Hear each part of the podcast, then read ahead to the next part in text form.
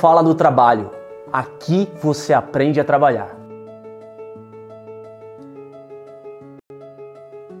Sou Mário Espesiano, tenho passagem em mais de sete grandes empresas multinacionais como executivo e aqui você vai aprender o que as empresas não te ensinam.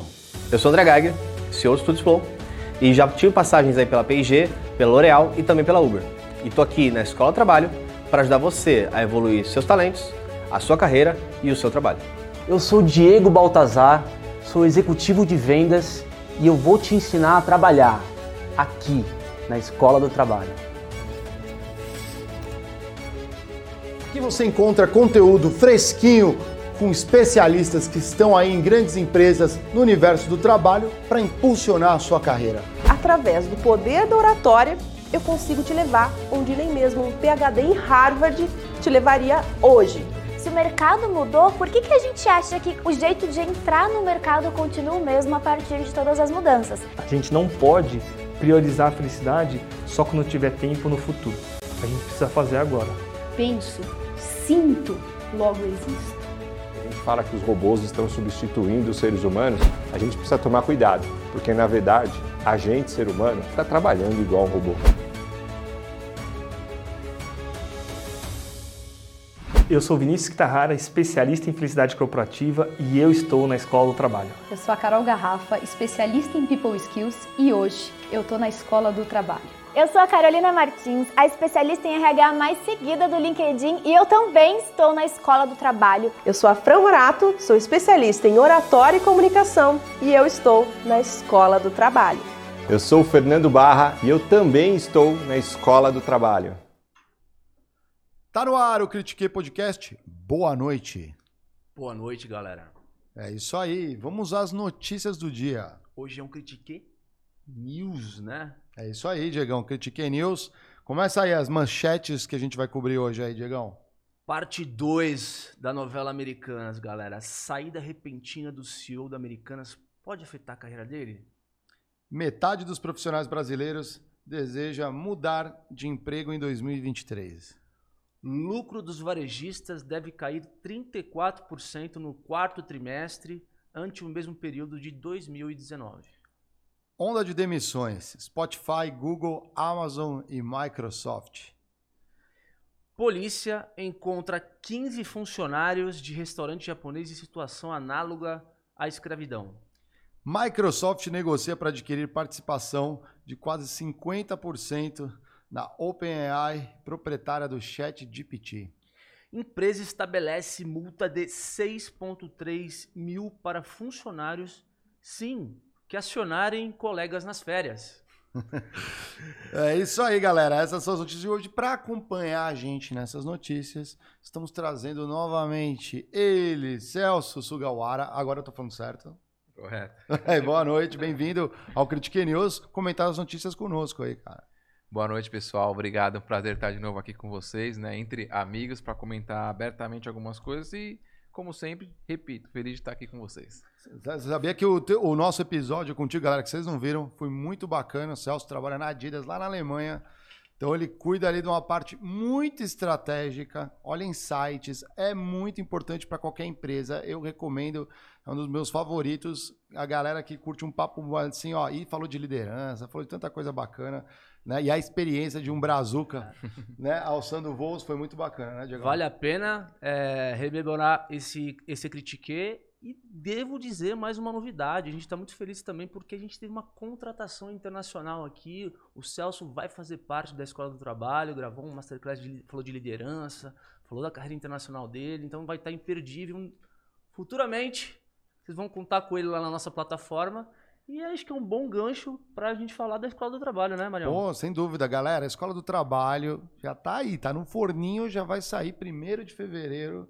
Então, ansiedade aí, ó, subindo, porque ele é um filhinho nosso, tem a ver com o nosso propósito, educação corporativa, esses conhecimentos que todo mundo precisa no trabalho. A gente vai começar com três trilhas lá que estão, assim, imperdíveis. Aliás, né, para quem quiser saber ali, a gente tem uma trilha para quem quer arrumar um trampo uma trilha para quem quer crescer na carreira, promoção, quero ser promovido, né? Tem essa trilha, tem uma trilha para, putz, não gosto do que eu faço, quero fazer outra coisa, ou me identifiquei com uma nova área, uma área, uma trilha para transição de carreira e toda semana vai entrar uma galera que a gente, na nossa curadoria, vai ajudar a passar um pouco, né, da famoso banho de loja na galera que está trabalhando, para você ter assunto, para você se preparar, para você usar esse conhecimento dentro da tua área de atuação, para você usar para si mesmo, né, se aperfeiçoar, né, os famosos soft skills que a gente tanto fala aqui no Critique, né? É isso, é um filhinho que está nascendo, a gente quer trabalhar isso com vocês. E aliás, tem um teste gratuito que fala como é você no trabalho, o, dá uns animais ali. O meu deu uma águia, Diegão, o seu é o É o gato. gato, é um É o gatinho, gato. é um gatinho. É, o gato, cara, ele sempre pensa que ele é Deus. Não é o... O gato não cai, você você joga pra ele, ele sempre cai em pé também, É, hein, o ó. gato, cara, não subestime o gato, porque os gatos, cara, eles são os melhores trabalhadores em equipe que você pode encontrar. É. Apesar dele ser muito sozinho, né? Mas o perfil do gato, ele... Sozinho é o gato de apartamento, né? É. O- o- eles andam em bando, já viu? É.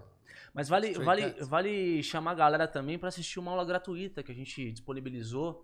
É, se você acessa lá a plataforma, você preenche teu nome rapidinho, você tem acesso a uma aula gratuita de cada trilha. Então, você, além de tudo isso, vai ter uma mentoria exclusiva conosco todos os meses e você vai poder encontrar esses profissionais, referências de mercado que passaram pelo Critique ao longo desses 200 programas, galera. Então, foi um conteúdo feito especialmente para vocês.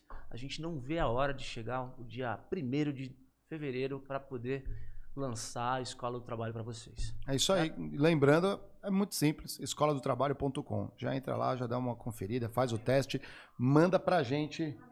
Tá na bio, inclusive, aqui, ó. Só clicar no link ali. Tá no, vocês olham aqui o link no, no- no- no vídeo, na descrição do vídeo. Vocês é, têm acesso a isso daí, já podem se aquecendo com a gente ali, que a gente vai soltar bastante. É, vamos às notícias do dia aí. é, Hoje aí com um convidado ilustre para comentar. Convidado internacional, né? Porque amanhã falou para mim já tá voltando, né? Assim como da outra vez, né? Eu vim um dia antes de voltar pra Alemanha, Cara. hoje de novo tô aqui, amanhã volto pra Alemanha. Ele dorme hoje aqui na mesa do Critique, É. a gente já preparou um colchão, já vai para o aeroporto de uma vez. Então, vamos lá. Sabia que o teu episódio também me foi. A comunidade japa aqui em São Paulo veio para cima de mim. Por quê? Porque eu estava falando errado o seu nome. Ah, eu- eu- e aí, eu- em minha defesa, eu pensei, É. a gente fala aqui no Brasil Kawasaki. Lembra, Diego, que a É. gente falou? Mas tá errado, o japonês não fala o som de V, é tudo É. U, né? O A. Sim. E aí me corrigiram, me depois me ensinaram vários outros fonemas que não se falam. tipo né? o Watanabe, né? Watanabe. Ah, É, não fala, eu não falo Watanabe, por quê? Falei, é, É. é porque tá no início. Entendeu? mas- no meio é Um da. dia você chega lá, cara. Você- Você você fala japonês é, fluente? Não, não, não. Eu falava muito pouco quando a minha Bachan, que é a minha avó, avó. era viva, mas isso Ah. foi na minha infância. Legal, Legal. legal.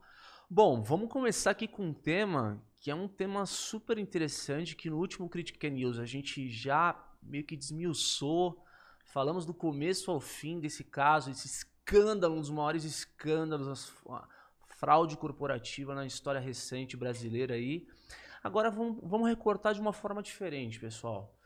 O Sérgio Real, que é o cara que ficou exatamente sete dias no cargo de CEO, ele simplesmente entrou no cargo e dia 2 de janeiro e quando foi dia 9 ele renunciou.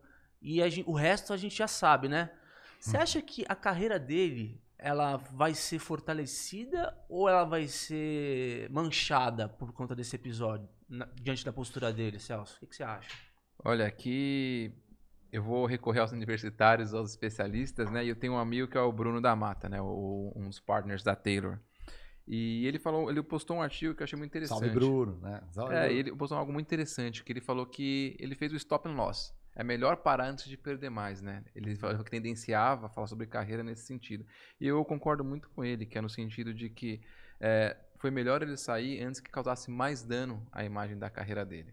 Eu tenho um pouco dessa percepção. Porque é um cenário que vocês já comentaram no outro episódio, é muito sombrio em relação ao tamanho dos valores, né? Então, pode dar algum benefício para ele?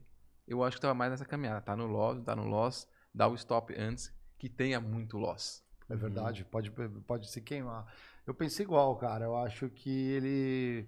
Tem, tem, tem vários fatores aí também, né? Se a gente olhar. Ele veio do Santander, que é um dos credores, e ele estava no conselho. E ele também abriu mão do conselho do banco.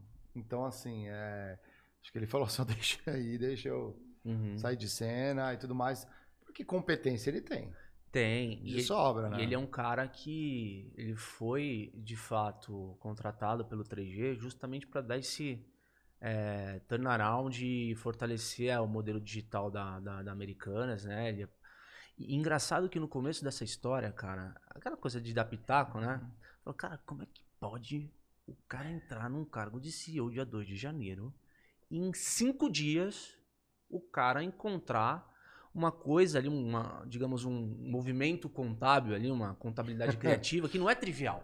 Não, Uhum. Né? Tipo, o cara não. Principalmente quando você tem uma auditoria da PwC chancelando. Ok. Então, me parece. E seguindo, segundo a PwC, as regras da CVM, não podemos esquecer E me disso. parece que o que aconteceu? É, de fato, ele foi fazer entrevista com pessoas chaves da gestão ali e ele foi alertado que teria um problema grave na parte de contabilidade. Então, acho que aí sim ele teve condição de saber rápido e jogar à luz dos fatos. Né? Tem uma coisa também que é legal, não sei se vocês viram o release do 3G ali do release, né? Eles soltaram a nota oficial ali do grupo ali. Sicupira, Teles, Lehman soltaram a nota. Não sei se vocês viram a nota. Ah, vi por cima. É, galera, procure essa nota aí depois vocês escrevam aqui nos comentários o que vocês acharam. Faz sentido o que escreveram? Porque resumidamente falaram e falaram e não sabiam de nada.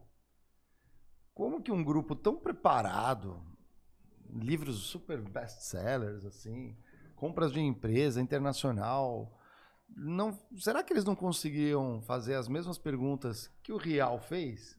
Eu penso que esse cara entrou super preparado, provavelmente fez as perguntas certas e achou esse problema, né? Normalmente é assim.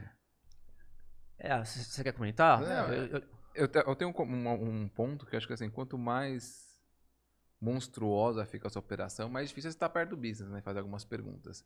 Então, quando você fala do Sucupira ou do Lema, né, do Teles, o quão perto do business realmente estão? Porque eles já têm uma história que estão mais aparando de trabalhar do que está realmente na ativa, né?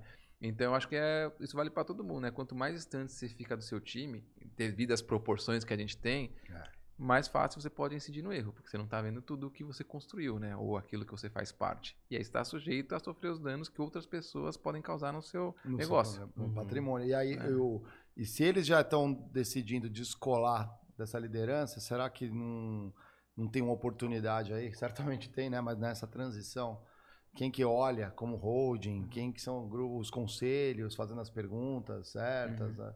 Por que, que os conselhos não trouxeram isso, né? Americanas tem conselho também.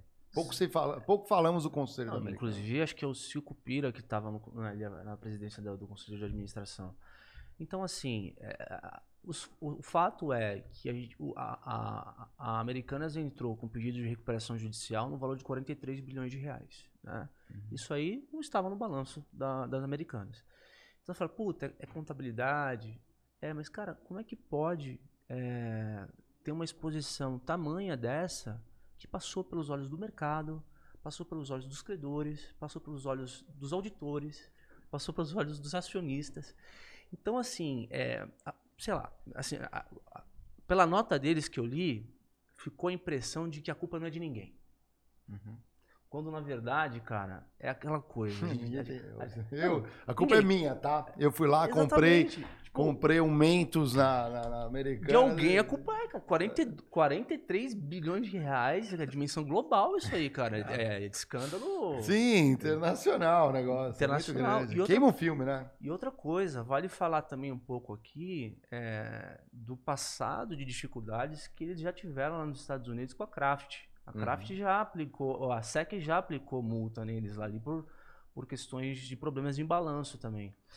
E, e por mais que sejam pessoas que sempre tiveram, é, foram bem vistas ali pelo mercado, pelo capitalismo brasileiro como uma referência, eu acho que, cara, quando você começa a, a, a propagar uma cultura do resultado a qualquer custo, é, aquela coisa de você ter salários na média baixos e bônus para altos executivos muito altos ali, você começa a fazer com que esse tipo de, de prática de contabilidade criativa É, Não, contabilidade criativa é um nome bem eufêmico, né, Diegão? Né? Vamos... É, Não.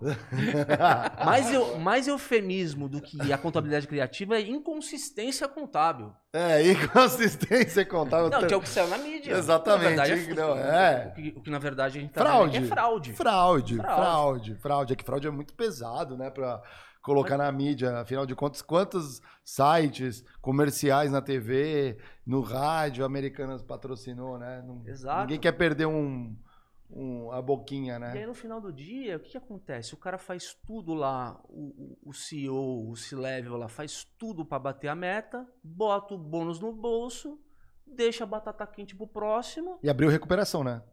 E abre recuperação. Assim, é, tipo, se foda, né? O cara colocou o dinheiro no bolso, já era. Já era. Assim, esse tipo de cultura, é, ele, eu não vou dizer que, não sei se estimular é, é uma palavra correta aqui, mas ele, ele faz com que essas coisas tenham mais probabilidade de acontecer.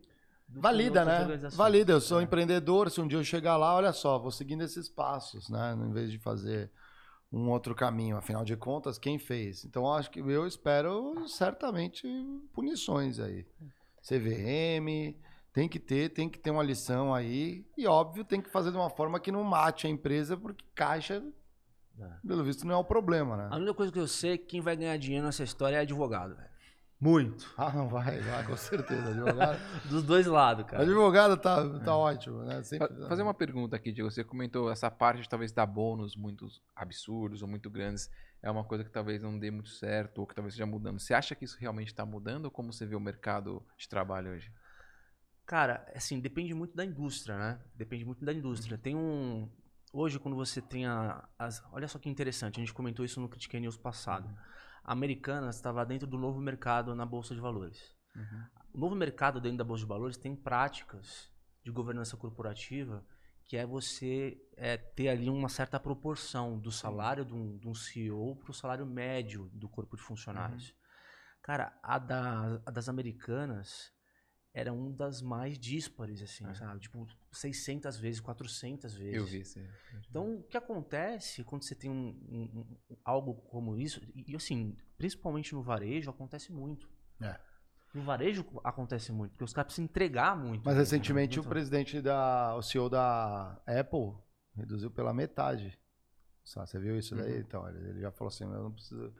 Também tem aquela questão, né, de acertos lá, porque estava muito desproporcional pela performance da empresa. Né? Mas eu acho que com o tempo isso vai mudando, né? Acho que no passado, se eu pensar até o histórico das financeiras, banco que fazia crediário, dava crédito, acontecia muito essa disparidade, né? Até que teve alguns escândalos de uns 15 anos atrás que você vê que, por exemplo, quem vendia crédito, tinha um monte de vendedor que fazia o cadastro do cliente, pagava só a primeira mensalidade do crédito do crediário, né, para depois da dívida, e aí ele ganhava bônus em cima disso. Aí eles descobriram que se ele vendesse só um contrato, você assinasse, você não precisava pagar depois não, ou cancelava, mas ele ganhava o bônus. Aí deu vários escândalos, né? Então, o que eu acho interessante dessa história, pegando o gancho do Diego, é assim, a- essa história de que os bônus muito grandes são atrativos, sim, é lógico que é quando você recebe no fim do dia, Sim. mas o for, não, fun- não anda funcionando mais como funcionava antigamente, veio mudando nos últimos anos. E se você pegar uma analogia com o futebol, a mesma coisa, né? O técnico que era muito bom no passado, que tinha aquela estratégia, com o tempo as estratégias vão passando. É E acho que essa é a ideia de continuar sendo, tendo a empregabilidade. Como é que você sabe o quão mudou a gestão, o quanto o formato de gestão está mudando e como você se adapta para esse novo mundo? Que aí você consegue continuar fazendo ter uma, ser uma empresa de desempenho, mas considerando governança, sustentabilidade e outros fatores que são novos para a indústria, né? Faz total sentido. Cara, eu lembrei do episódio meio improvável aqui agora, com o Thiago Escuro. Ele veio falar de gestão de futebol aqui. Ele é o presidente do, Braganti, do RB Bragantino lá. E ele fala o seguinte: eles têm uma filosofia de só ter eh, jogadores até 21 anos jogando no, no time profissional. E todos nivelados com o mesmo. Com o mesmo, a mesma faixa de salário. Uns É, mas um agora tá com uma mais, baixa, vamos, tá com Ma- uma um folha pouquinho grande. menos, um pouquinho mais. É. Mas o ponto é o seguinte: você não pode ter um medalhão ganhando muito acima do resto. Porque que acontece, cara? Você começa a ter Panelinha. problemas de ego É. ali, de, de umas situações ali de, de relações humanas que interferem na performance do, do A coletivo. gente no é São final. Paulino, a gente sabe disso, né? Eu, o Celso é São. Paulino, então ele sabe desse Mas, mas é, é interessante isso, né? Quando você fala em equipes também, né? É muito louco. É, porque a coisa fica meio que desigual ali. E, e quando você tem uma coisa muito gritante. E eu acho que agora também, durante esse período que a gente está passando de. A gente até comentou já no Critiquei, mas de é, inflação, tem o famoso reduflação. No bem de consumo, a gente percebe claramente a empresa que você chega na gôndola, ela está com o mesmo produto, tentando segurar o preço, come a margem, ela fala: Isso aqui vai passar e depois eu volto a ganhar mais. Meu produto não mexe, não vou mexer na qualidade, não vou danificar a marca, uhum. não vou erodir tudo que foi construído no legado por um momento de inflação. E tem empresas. Eu adoro os chocolates aí. Eu tenho um que ele virou um papel, cara. Eu tô comprando a embalagem, dá para palitar o dente. Ou não é mais cacau, né? Tem... Não, não, não é cacau. Aquilo é, um, sei lá o que é aquilo. E aí eu falo assim, filho da puta, desculpa o termo, galera que tá em casa, mas é assim, é alguém lá dentro que não vai, ele quer preservar margem.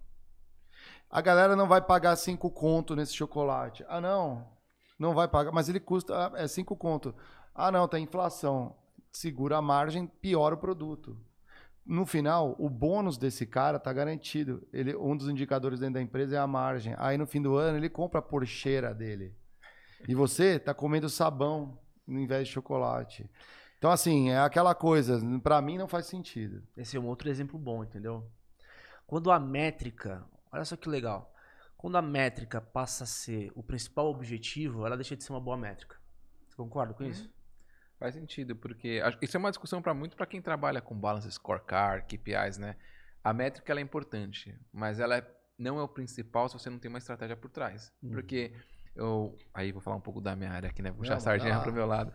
É, é um erro que eu vejo muitas vezes me perguntando, que vem me lá, querer fazer consultoria, falar de como implementa um time de estratégia ou, ou market intelligence. Fala assim, não, mas esses são esses indicadores. Eu falo, não sei. A minha resposta é, não sei se são esses indicadores. Porque você não pode pegar simplesmente uma fórmula e colocar, né? Aplicar. Tipo, senão o indicador ele acaba sendo uma distorção da realidade ou as pessoas trabalham em prol só do indicador sem saber o que vem por trás. Nossa, falou tudo. E aí você tem essas matemáticas, né, que acontecem nos números. Exatamente. Lança outro tiro de chocolate. Tenta segurar, mas. É sim, Não, sim. mas, Mário, mudou a fórmula, nova fórmula. No... Viu nova fórmula, amiguinhos? Ó, eu trabalhei numas assim que, ó, no lançamento o produto era maravilhoso. No final, assim, já tem que relançar de novo porque foi tanta melhoria que virou um negócio ali, outro produto. Mas vamos lá, vamos lá, vamos para a segunda, Diegão, puxa aí. Metade dos profissionais brasileiros deseja mudar de emprego em 2023. Essa notícia é muito louca, né? É, Porque, aliás, eu acho que o mercado tá muito louco. É, a pesquisa foi pela Robert Half, não é? A gente tá tirando a cachola, não, tá? Saiu no valor ali. A Robert Half é uma dessas grandes recrutadoras aí de mercado, fazem essas pesquisinhas. Provavelmente eu respondi essa também.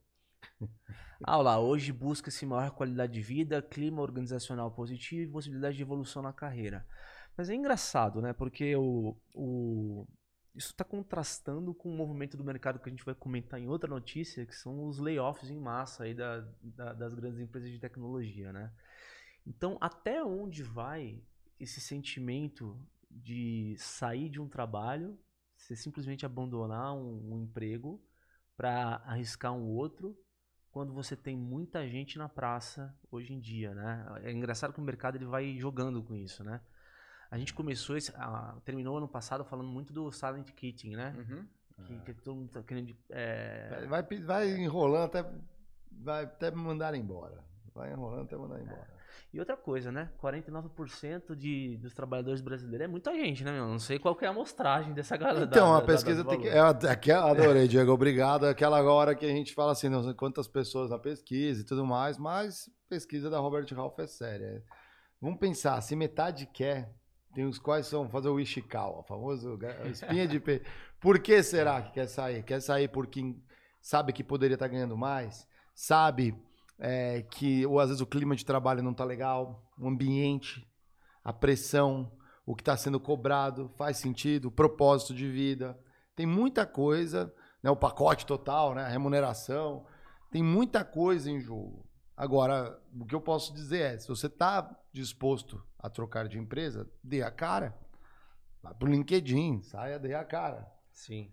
Né, na escola do trabalho, a gente está cobrindo isso aí. Tem uma trilha para transição de carreira e para promoção. Às vezes você pode ser promovido e ir para outra empresa também. Aham. Só que é, isso mostra um pouco do reflexo do que está tá passando. A nem todo mundo tem uma grande empregabilidade. Às vezes você tem uma área que às vezes é muito fechadinha, pô, muito dependente do teu mercado, de uma indústria, e quando você vai para outra é, é, é, indústria, ela não funciona exatamente do mesmo jeito, outro segmento. Aí, amiguinhos, tem que olhar caso a caso. Eu usaria a famosa regra do Tarzan. Só largue um cipó depois que agarrar o outro. assim, ó. Não, não sai pulando, que é pouco. é- é- pode ser doloroso. Então tem as suas reservas aí. Essa é boa, fazer hein, cara? isso, Eu guardei pra mim aqui. Regra cara. do Tarzan. Só larga um cipó quando pegar outro. É. Muito boa, cara. Essa aqui já, já, já pra mim já Incorporou. valeu já o Critiquei News. Incorporou, O que, que incorporou. você acha, Celção? Vamos lá. Acho que é- é- dá pra te falar de alguns pontos aqui, né? Acho que teve muita gente que acabou mudando de emprego durante a pandemia, né? Ou porque queria home office, ou porque queria um outros tipos de benefício, né? Eu vou trazer um... Estava procurando aqui, eu escrevi um post no passado, faz uns cinco meses já, que teve o professor de desenvolvimento de liderança da George Washington University. Ele virou e falou assim, eles ficaram sóbrios. Ele estava se referindo aos empregados que trocaram de emprego durante a pandemia. Porque ele estava falando que quando chegou a pandemia, que teve, começou políticas diferentes de home office, aí a minha empresa não tem home office, então eu vou para a empresa vizinha que eu trabalho 100% remoto. E aí ele falou que aconteceu esse fenômeno de as pessoas ficarem sóbrias e verem assim, que a grama do vizinho, e aí é uma frase de um outro professor, que é o Anthony Boyd, da, da Maryville University, nos Estados Unidos, que ele fala assim, as pessoas descobriram que a grama não é mais verde em outro lugar. Né? E, apesar de ser muito óbvia essa frase, né, de ter usado. E aí nos Estados Unidos essa pesquisa teve algo parecido, que falava que 26% das pessoas se arrependeram de terem largado o emprego durante esse período, e aí estavam procurando outro emprego, e, outro, e sobe para 42% o número de pessoas que não atingiram as expectativas no trabalho novo. E é engraçado porque acho que no Brasil acontece o fenômeno um pouco depois que acontece nos Estados Unidos, né? Exato, né? Então eu imagino que seja uma experiência parecida, no qual, quando ele fala as pessoas ficaram sobras, é eles, as pessoas achavam que ia ser tudo melhor por causa de uma nova política ou por causa de um novo emprego. E falam, hum, na verdade eu quero mudar de novo de emprego. Acho que não é, não é, não é tão verde assim essa grama que eu, dessa minha nova, desse meu novo jardim ou dessa minha nova casa. Aham. E é muito legal, cara, é, perceber esse tipo de movimento, porque ao mesmo tempo que dá pra perceber que é um, é um imaginário coletivo, é, a, gente, a gente vê que algumas coisas é, as pessoas elas, elas fazem tipo um movimento, só que na verdade na frente não se confirma, né? Por exemplo, eu lembro que quando estourou a pandemia, Cara, tava todo mundo, a, gestor, a- a- a- as lideranças das empresas, porque pegou todo mundo de surpresa, né? O líder que teve que aprender a, a- a liderar na, na pandemia. Só que todo mundo achou, quem, quem lembra? Todo mundo, todo mundo achou que o modelo de trabalho ia ser home office, full home office, que todo mundo ia trabalhar de casa, que ia, ia ser uma nova forma de trabalhar. E a gente viu que, passado um ano de pandemia, Cara, já não, isso já não era mais, não se confirmava mais. As pessoas estavam começando a voltar pro, pro, pro escritório. E hoje, cara, eu vejo mais líder falando que precisa do, do, do funcionário dentro do escritório do que dentro de casa, cara. Porque, puta, dentro do escritório você consegue cultivar uma cultura forte. Legal. Eu também acho. Então, assim, É. gente- no final do Mas dia. tá todo dia, A todos gente os dias? É. prevê muita coisa, a gente imagina muita coisa, só que a gente não consegue, cara, acertar, porque parece que a gente tá num barco onde o, o vento vai levando assim e não tem muita vela pra dizer pra onde a gente vai. né? O, o Celso fala de liderança. Você acha que para ser um bom líder precisa obrigatoriamente ter a galera trabalhando todo mundo junto? Quer me colocar numa posição crítica É. aqui. Eu vou, colo- vou colocar dois exemplos, né? Outro- É. agora eu postei um tempo atrás também. Teve um professor americano que ele falou assim: quem ficar de full home office vai sair, vai sair, vai perder a largada ou vai ficar em desvantagem. Porque tem alguns, assim, eu não acho, não consigo dizer se o certo é 60-40 em casa do escritório, ou 50-50, mas eu acho que gente- é, o ser humano tem essa tendência, né? A estar num ponto, a gente vai para outro extremo. Basta ver política, né? E depois. Porra, só que a gente tem que chegar no meio termo. Por quê? Porque imagina o seguinte, vou colocar um exemplo do meu caso, né? É, você tem um time, você acaba tendo um time global. Para você desenvolver um plano de sucessão, quem tiver no seu escritório, a chance de você ter uma conexão é muito maior do que o outro cara que está remoto em outro país. Exato. Não estou falando que é o certo. Não estou falando que a gente não tem que trabalhar em como diminuir essas barreiras. Mas querendo ou não, é o que esse professor dos Estados Unidos estava falando. Você perde algumas conexões que às vezes deveriam ser necessárias. Quando você fala de liderança, desenvolvimento. Tem coisas que quando você está trabalhando lá na área de procurement, você fala, cara, é muito mais fácil explicar para quem está do lado do que você falar, peraí, agora eu vou olhar a agenda e Me marcar um numa call. reunião, uma negociação. É, eu acho e tem exercícios, por exemplo, apesar que hoje existem soluções de whiteboard para você usar online, cara, tem hora que você tem que pegar a parede, imprimir todos os slides que, seu, que um colaborador seu fez, botar lá e falar, vamos discutir essa ordem, vamos discutir, e você precisa ver tudo ao mesmo tempo. Então, é, quando você define uma regra, você está escolhendo alguém, logicamente. Se eu botar 50 a 50 é regra, alguém vai sair prejudicado. Então a gente tem que ser um pouco mais flexível e não ir para os extremos. Acho que é um pouco essa minha posição. Não vai ser 100% home office. Por mais que o mundo seja moderno, ainda você tem um monte de stakeholder, um monte de líder, ou um monte de gente importante da empresa que não vai se adaptar a isso. Uhum. Talvez a nova geração, sim. Mas talvez também eles percam um pouco da relação pessoal, que é importante. Muito. Então, existe um equilíbrio que não existe, que ainda acho que a gente não chegou lá, a gente não está nesse estado, né? Mas hoje, inicialmente, quem eu imagino em produções mais executivas, não em todos os casos, mas em, grande parte, você estar 100% de home office é um pouco um ponto que pode ser desfavorável para alguns vínculos de desenvolvimento. Eu, eu, eu até vou acrescentar um ponto que eu acho interessante, que vem sendo debatido, eu acho que pode ser por aí essa tal da flexibilidade, né? Depende muito do perfil dos times e das atividades. Por exemplo, se você tem times de marketing, onde aí a criatividade ali é o core, né? Eventualmente as pessoas precisam fazer brainstorm juntos ali, exercitar ideias, etc. Agora, se você vai falar com um- uma comunidade de desenvolvedores, tá no back-office é, suportando um, um time específico, eventualmente cada um pode fazer remoto a sua atividade, né? Óbvio que quando a gente fala de atividades, tem umas que casam igualzinho para fazer no home office, mas mesmo assim, quando o cara quer tracionar a carreira dele, ele precisa de fato visitar o gerente no escritório, ele precisa é, ter o, o contato, né, cara? Isso é um diferencial, com certeza. Posso contar uma história engraçada aqui? Lógico. É, sim, acho que você falou você- brilhantemente, você falou, Gil. Tem posições que sim, talvez o trabalho em home office não impacte tanto. É que nem deu um exemplo de estratégia, tem hora que eu preciso colocar coisas na parede e visualizar de uma forma diferente. Mas, assim, até ele te traz novos tipos de risco o trabalho home office, né? Então, teve um, um tempo atrás, eu estava com o terceiro e o terceiro estava responsável por arrumar os computadores, tipo um IT suporte, né? E dado que eu tô na área de inteligência, até algum software diferente, eu tava trocando o software de 32 para 64 bits, né? Uhum. E aí tinha que reinstalar o Windows 64 bits. E o cara tava me atendendo de home office. Então ele pediu para compartilhar a tela, colocar lá e ele foi mudando as coisas. E ele falou: não, pode sair, tomar o seu café e depois você volta, né? Tipo, e eu vou instalando, vai demorar uns 15 minutos, meia hora. Eu falei, tá bom, eu fui tomar o café. Só que eu voltei antes dos 15 minutos, meia hora. Aí quando eu volto, logicamente ele não sabia que eu tava indo à tela, né? Porque ele esperava que eu voltasse depois de 15 minutos, meia hora. Uhum. Tava o cara de IT procurando no Google como instalar o Office. Aí eu falei, cara, se é pra olhar no Google, eu consigo instalar o Office, né? Não precisava disso. E não é essa a Ah, eu, especialidade. o olhar de procurement, né? De compras, quando eu vejo as dessas. projetando. É, que ele tava compartilhando a tela, Sim. né, nesse ponto. E, logicamente, se fosse fisicamente, eu ia estar de costa, ele tá, eu ia estar na frente dele, ele ia estar procurando, eu ia estar vendo o que ele tá procurando, né, se fosse no físico. Mas assim, eu só tô ilustrando um exemplo engraçado. Eu tô dando risada, mas eu fa... é o tipo de coisa que eu faria, assim. Só o cara expôs a intimidade ali, né? É. Negócio, pô, você não vai falar que você não sabe instalar o Office. Não, procura, né? tem que olhar, às vezes ele não sabe instalar o mas sabe instalar mil outras coisas, mas assim, É, é, mas um curioso, é no mínimo curioso, né? né? Que colocou ali. É. Muito louco. É, é, Todo mundo, acho que a galera aí comenta no chat aí se quando você liga na TI e tá com um problema no computador, a primeira regra é qual? Como que eles falam pra você para resolver o problema do seu computador? A primeira coisa Tem que abrir um chamado. Não, abriu o chamado também. abriu o chamado de pra abre o Como chamado. é que é a pergunta? O que, que o cara faz da TI quando você liga pra ele, tô com um problema? Abriu um chamado.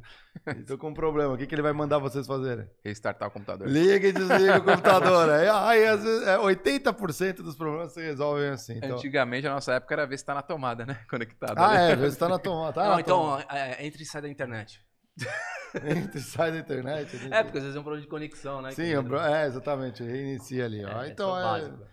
Não, não faça isso. Você trabalha com a TI e não sabe instalar o Office, meu amigo. Você tem o hard skills aí, né? Famoso hard skills. Vamos para a próxima, Diegão. Lucro, essa é boa, hein? Lucro dos varejistas deve cair 34% no quarto trimestre, ante ao mesmo período de 2019. Né? Então, tá falando aqui é o seguinte: os varejistas devem vender e ter margem menor 34% do que há dois anos atrás. Dois não, três, né? Três Quatro. anos. Quatro anos atrás. Quatro anos atrás. Que era onde a gente tinha um juro bem menorzinho, né? A economia estava muito mais aquecida. Mas será de onde que vem essa, essa, essa retração, ô Celso? Se você pudesse é, falar um pouco aqui de. Eu acho que a primeira, a primeira coisa que vem na minha mente, que eu tenho, quando eu tento analisar friamente, dada é, isso surpreende ou não, né? É, eu acho que no cenário econômico que a gente está, e eu talvez colocaria até a variável política, eu não vejo com tanta surpresa essa notícia. Para vocês soam como surpresa? Do ponto de vista da economia, não, cara. E aí vou até, vou até colocar o ponto, né? Porque o que acontece? É, varejista sempre tem um balanço extremamente apertado. A margem é sempre muito apertada. Sobretudo esses, esses marketplaces aí de, de e-commerce e tal. Então o que acontece? Imagina que esse cara te- eh, pega um bilhão de dívida com juro a 2% ao ano. Né? É um bilhão atrelado ao CDI lá, onde ele vai ter lá uma, uma dívida total dele, ele tem que pagar uma despesa financeira de X. Uhum. Quando esse juro ele vai para 13%, cara, a dívida dele galopa, dobra. Cara, vai um, o negócio escala absurdamente. Uhum. Então, o cara que antes tinha uma margem teórica de, de 10, às vezes ele pode, pode passar a estar dando prejuízo. Então, essa é uma das métricas que faz com que é, impacte diretamente a indústria do varejo. né? É, eu, vou colocar um, um outro ponto que não vai responder, mas vou criar duas outras pontos Não, de, bagunça de- de- na da bagunça, É, né? É, vou colocar dois pontos. Um, a gente vem de um governo em que no final a inflação começou a crescer muito, né? Uhum. foi do governo Bolsonaro. E para não vou defender nenhum da direita nem Uhum. esquerda, a gente tem um outro fato que é, é, eu fazia muita análise política quando estava na Samsung, né? E toda vez que você tem um governo de esquerda, de- é, é, declaradamente de esquerda, Uhum. assume um governo, em qualquer país da América Latina, não estou falando de Europa, é, você tem um- os investidores internacionais tirando dinheiro. Que aí vai acarretar uma série de outras coisas, né? Que é talvez aumento da inflação, outras coisas, né? alavancas econômicas que não vão acontecer e gera mais custo, e aí diminui a rentabilidade do varejo, né? Então, assim, quando eu falo que talvez não me surpreenda, ou não deveria ser uma notícia que surpreende, é porque 2019 era totalmente diferente a situação, né? A chamada, já botando, botando 2019, mostra isso até. E não existe como ter um cenário positivo num primeiro ano, assim. De- mesmo que o governo do Lula faça um negócio muito bom, é uma coisa que demora para se acertar a economia, né? Se Uhum. tem que. Mas em ambos os casos, quando fala que não haveria um cenário bom, é a direita.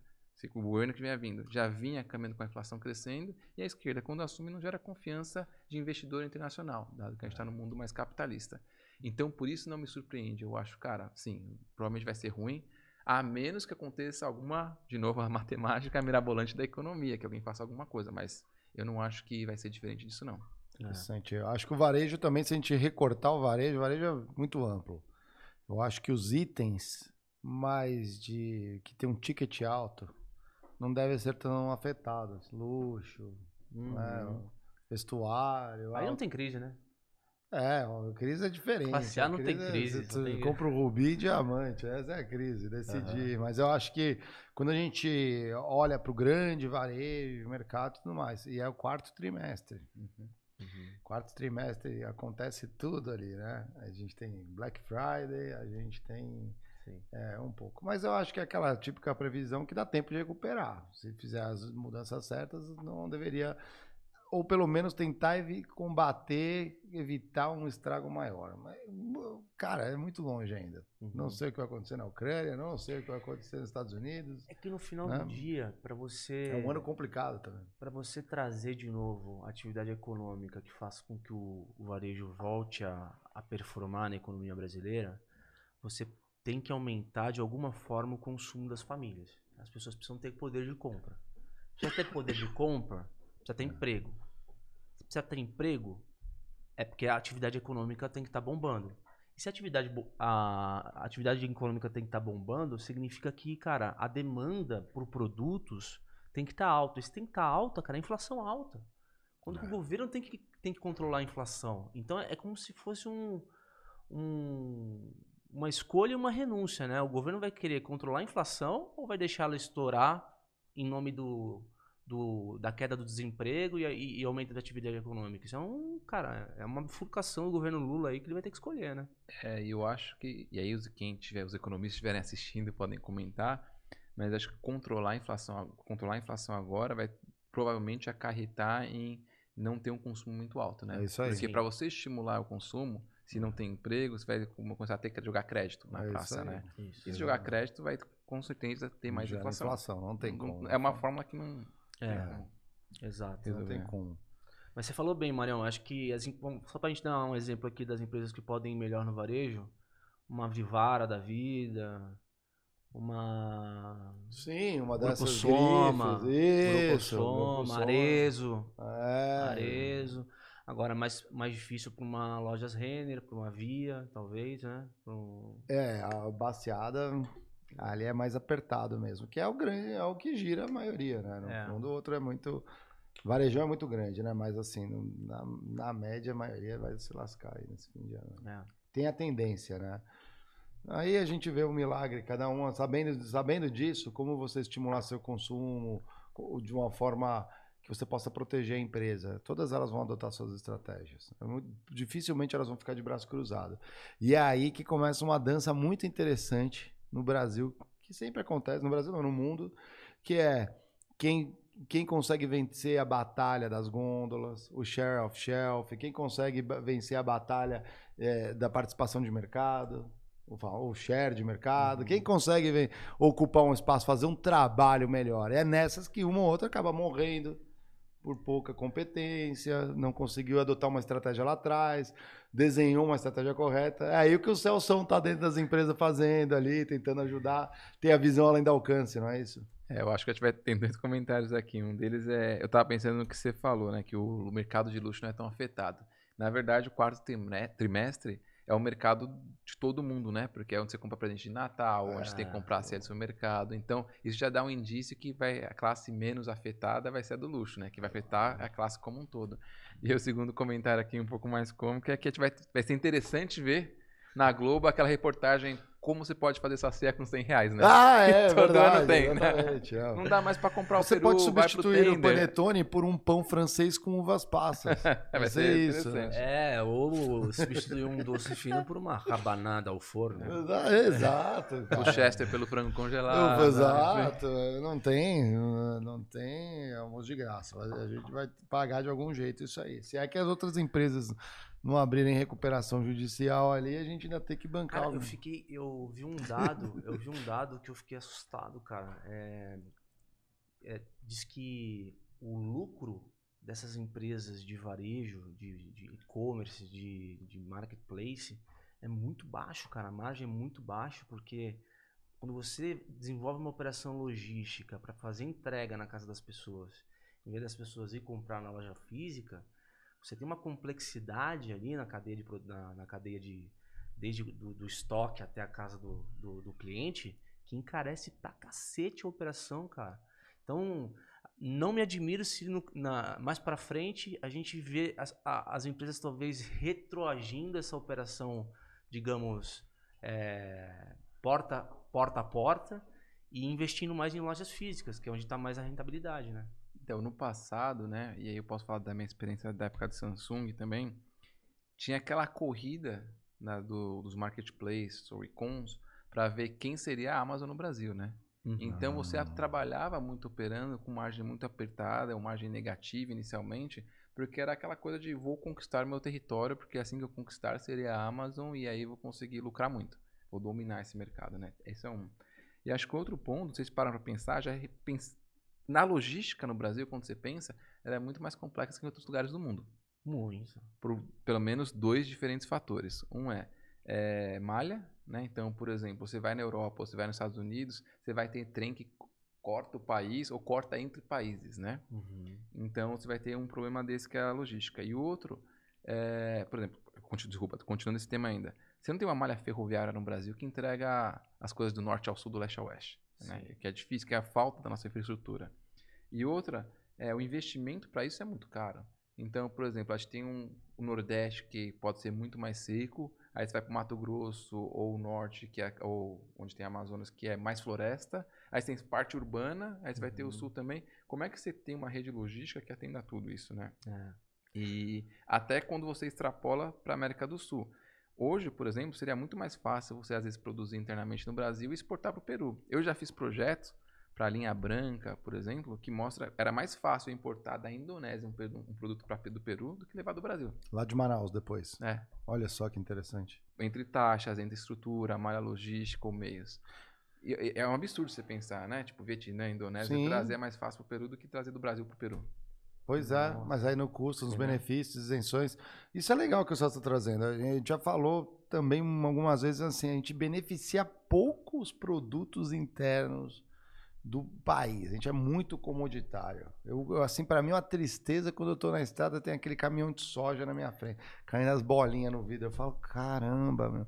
A gente foi incapaz de escoar isso por do lado, né? Do lado Uhum. ali da operação da, da, da, da plantação para transformar em alguma outra coisa antes de botar aquilo a granel no navio, gente.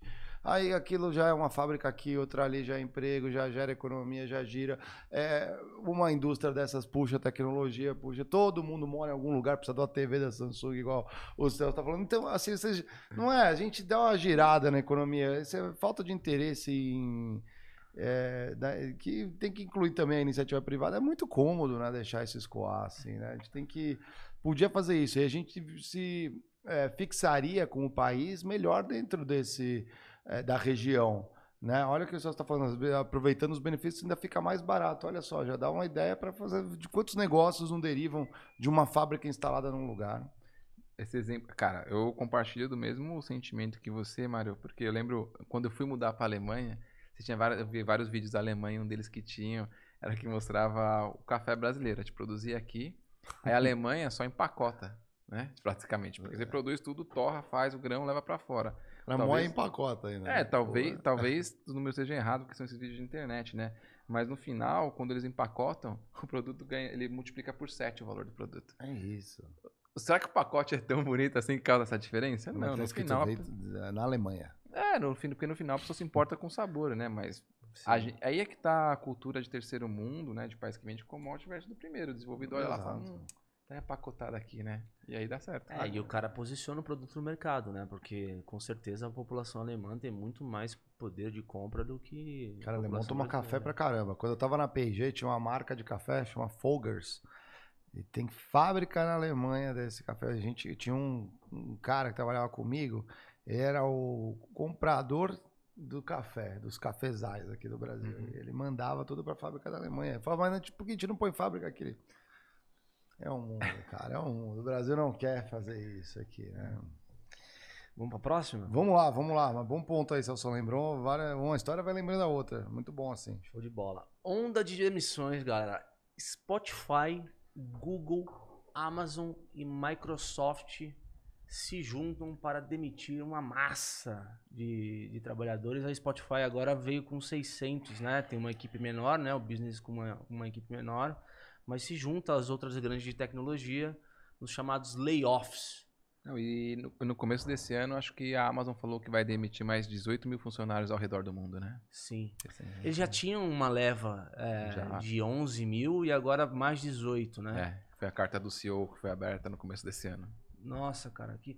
Sabe a impressão que eu tenho? É, a gente, no passado, quando, quando tinha uma, um- uma história dessa de demissão em massa, cara, era um motivo de vergonha para as empresas. Você ter que mandar massa, uma massa de. Lembra? Era Ora, vergonhoso. uma montadora. No Japão, então, nossa, era um negócio Cara, assim de vergonha, do cara. pessoal ir é. trabalhar, fazer assim, pra você não ver isso, né, acontecer. E aí, a, a- impressão que me dá é que essa massa de trabalhadores que está indo para. estão ficando desempregados, e diga-se de passagem, são pessoas altamente qualificadas, que muitas vezes aqui nessa mesa a gente fica falando que tem falta. Né? Puta, tá faltando profissional qualificado aqui e tal. Mas acabou de desaguar um monte aqui agora. Não, e essa galera aí que é demitida, eu vi pelo caso do Facebook, eu conheci uma galera, depois fiquei sabendo. Não é assim a galera que tava performando mal raspa num quarto. Tem empresas que tem até essa estratégia, né? Uhum. Você fecha quatro camadas ali, né? O quartil que não performou, dá aquela oxigenada, dá uma chance, né? Uhum. Não recuperar, dá uma troca para dar uma oxigenada. Não estamos falando disso. Aliás, galera, tem um negócio que é interessante. Layoff é uma ova. Layoff é um eufemismo aí. É demissão. Layoff no, na academia, digamos assim, né, com pedigree, é o seguinte: olha, eu tinha uma fábrica ali, aí numa determinada linha, sei lá, tem 10 pessoas, eu estou implementando ali, implantando um robô para fazer essa atividade. Isso é um layoff. Isso daqui, num, que robô que tem aí? Isso daí é demissão. Não consegui atingir meus objetivos, a estratégia não chegou. É firing mesmo. É né? lógico, é. É. firing, né? Layoff é tirar uma camada que não faz mais sentido para minha estrutura, para minha organização. Isso é um layoff. Isso é demissão. É assim, a minha estratégia não deu certo, uma burrada interna. Tem empresa que está preocupada em comprar brindezinho, fazer eventinho, não põe o dinheiro onde, onde deveria, não gera produto, não, Não, gera valor. Mas esse ponto que você tá trazendo é muito bom. Primeiro eu quero. Mas vai lá, Sansão. Con- concorda ou não concorda? Pode discordar, hein, ó. É, eu- Pra mim, eu tô olhando da perspectiva de. Quando você tá falando de que as indústrias trabalham diferentes, né? Uhum. A questão seria por que, que chegou essa situação nas indústrias das big techs, né?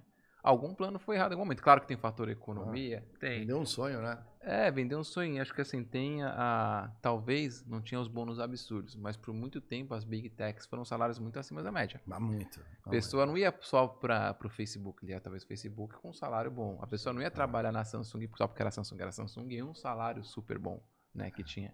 É, então, assim, existe acho que um, um aprendizado que as indústrias vão tendo e que a gente tem que ter que agora passa-se muito rápido, né? Tá crescendo, investe, investe, investe, investe. Aí contrata mais caro, fala, não, Diego ganha, sei lá, 20 pau. Não, vamos, traz pra cá, traz por 40.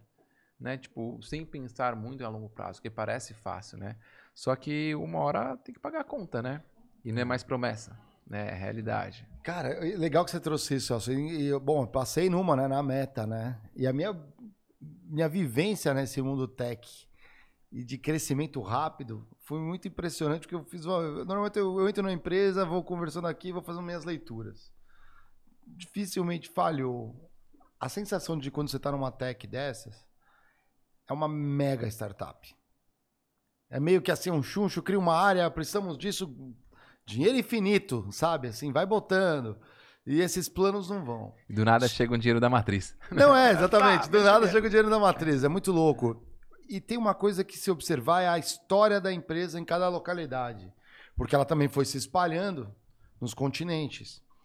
Então, como ela, ela foi se estruturando ao longo, tanto na matriz, no headquarter, que a gente fala na matriz, quanto nos branch, né, nos, na- na- nas outras nas empresas, em cada localidade, é muito curioso que você vai vendo assim, como é uma startup, a startup, uma startup grande, não necessariamente ela, ela foi criando assim com pessoas com profundo conhecimento em tudo. Ela meio que vai se ajudando. Gente, startup é isso, é loucura.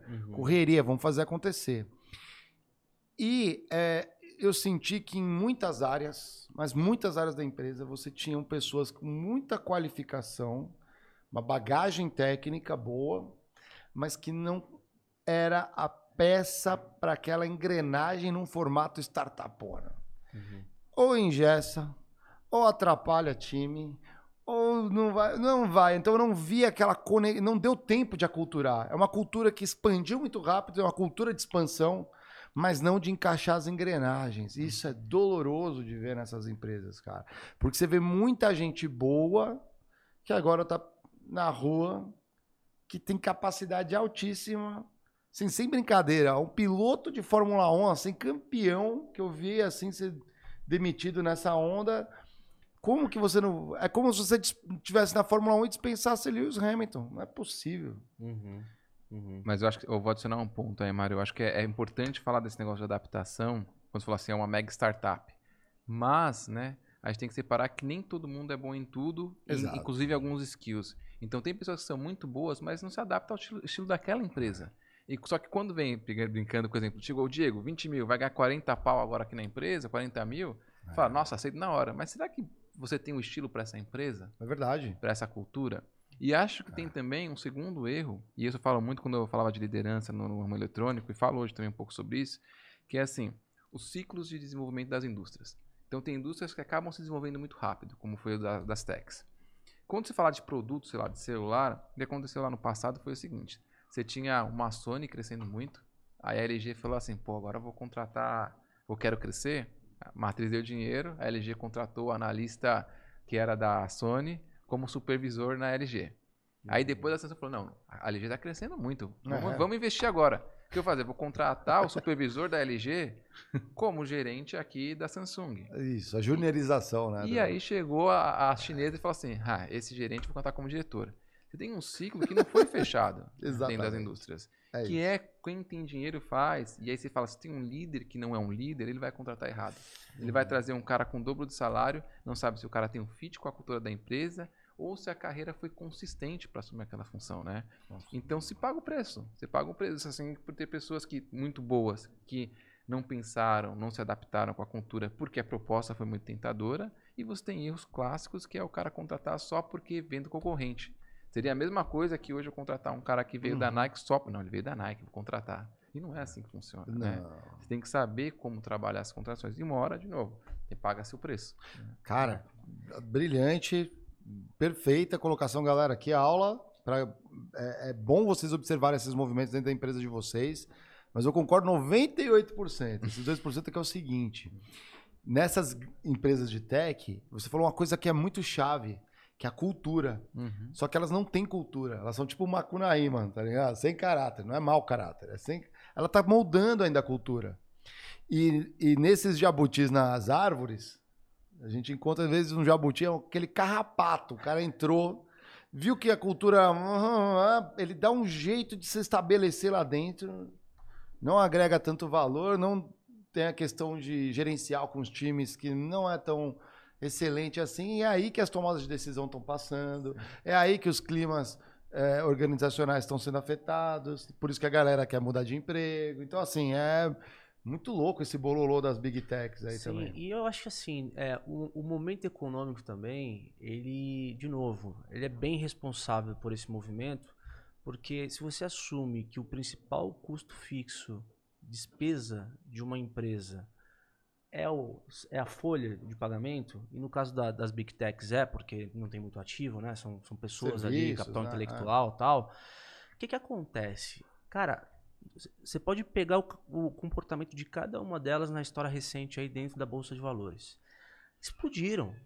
Subiram lá, cara. a- se não me engano, a, a Apple aí, a Microsoft estão valendo no mercado o PIB de países inteiros. Ah, né? sim. A- Regiões, acho, que, é. a- acho que a Microsoft já, já vale o PIB do Brasil. Então, assim, É. a Apple já passou faz tempo. Então, o que, que acontece? Quando vem um momento de, de macroeconômico onde o custo do dinheiro fica mais caro, o que, que vai acontecer? Esse cara ele precisa continuar entregando margem para o acionista. Aí você fica um pouco revoltado, Fica né? arrefecendo, né? Aí, É. aí, cê- aí você fica um pouco revoltado. Caralho, primeira coisa, será que a gente tá normalizando essa questão de demissão em massa? Porque antes era uma vergonha. Agora, porra, parece que todo mundo tá entrando na dança, né? Agora, porra, dá, dá um. Ah, um já queimou, um- vamos junto aí. É, parece que estão pegando a. Porque eu não saio mais sozinho na imagem. Exatamente. Quem queimou a E- largada primeiro saiu. Foi mais afetado. E o né? segundo ponto é. Esqueci. Esqueci. Não, então eu falo um ponto aqui que é interessante. Você falou da. Não, Você lembrou? Falar do. Não, senão eu falo um ponto aqui que vai te ajudar a lembrar. Você falou uma coisa que é legal. E a galera, conversa aí com um advogado trabalhista. Quando você está no mundo do trabalho, você tem sua CLTzinha, sua carteira de trabalho, repara bem numa coisa, uma frase que é muito importante. Quando a empresa te contrata, ela estabeleceu um contrato por tempo indeterminado. Cara, isso é muito simbólico. Pensa comigo. Vou abrir minha empresinha, pode ser a padoquinha do lado aqui, né, no bairro. Eu vou precisar de pessoas para trabalhar nessa padaria. Uhum. Empreendedor. Pode ser empresa gigantesca ou empresa pequenininha. Você precisa dessa massa, a mão de obra, os recursos humanos, gente, com gente, tudo que RH Gente fala. gestão. Gente gestão, exatamente. Cara, você está findando um pacto por tempo indeterminado para aquele negócio operar. Isso é uma puta responsabilidade. Porque você, sabendo dessa. Ninguém entra numa empresa falando assim, ah, eu entro porque eu vou ficar em seis meses aqui, vou lá na Adidas, vou provar uns tênis, dar umas bicudas na chuteira, na bola, e depois eu vou curtir outra coisa. Tem até gente que pode planejar sua carreira fazendo movimentos, ok. A plena maioria, ela fala, cara, vou entrar para ficar, quero me aposentar aqui, que empresa legal, vivo os valores. Olha o banho de cultura que você tem quando você entra numa empresa, começar pelo onboarding. Aqui funciona assim, falamos desse jeito, essas são as palavras, glossário para depois é... layoff. Layoff. Não, é broxante, cara. Lembrei o que ia falar. Vai pegando aí, pegando o, o, ponto da, do, da estrutura de balanço dessas empresas, pô, você também se pega assim, você se indigna, você fala, cara, será que é, com o lucro líquido que essa, essa galera gera, pô, será que é necessário mandar de uma vez 20 mil pessoas embora? É, não dá para segurar? Pra poder, pra poder sempre entregar EBITDA em cima de EBITDA para os acionistas, lá onde, puta, tem um, já um valuation esticado pra caralho já. Então, uma coisa que, cara, é, é, você fica meio assustado assim, né? Porque quando você começa com um movimento desse, você, porra, você normaliza a parada. Eu acho que tem dois pontos aí. Um vai entrar no que a gente sempre fala sobre storytelling.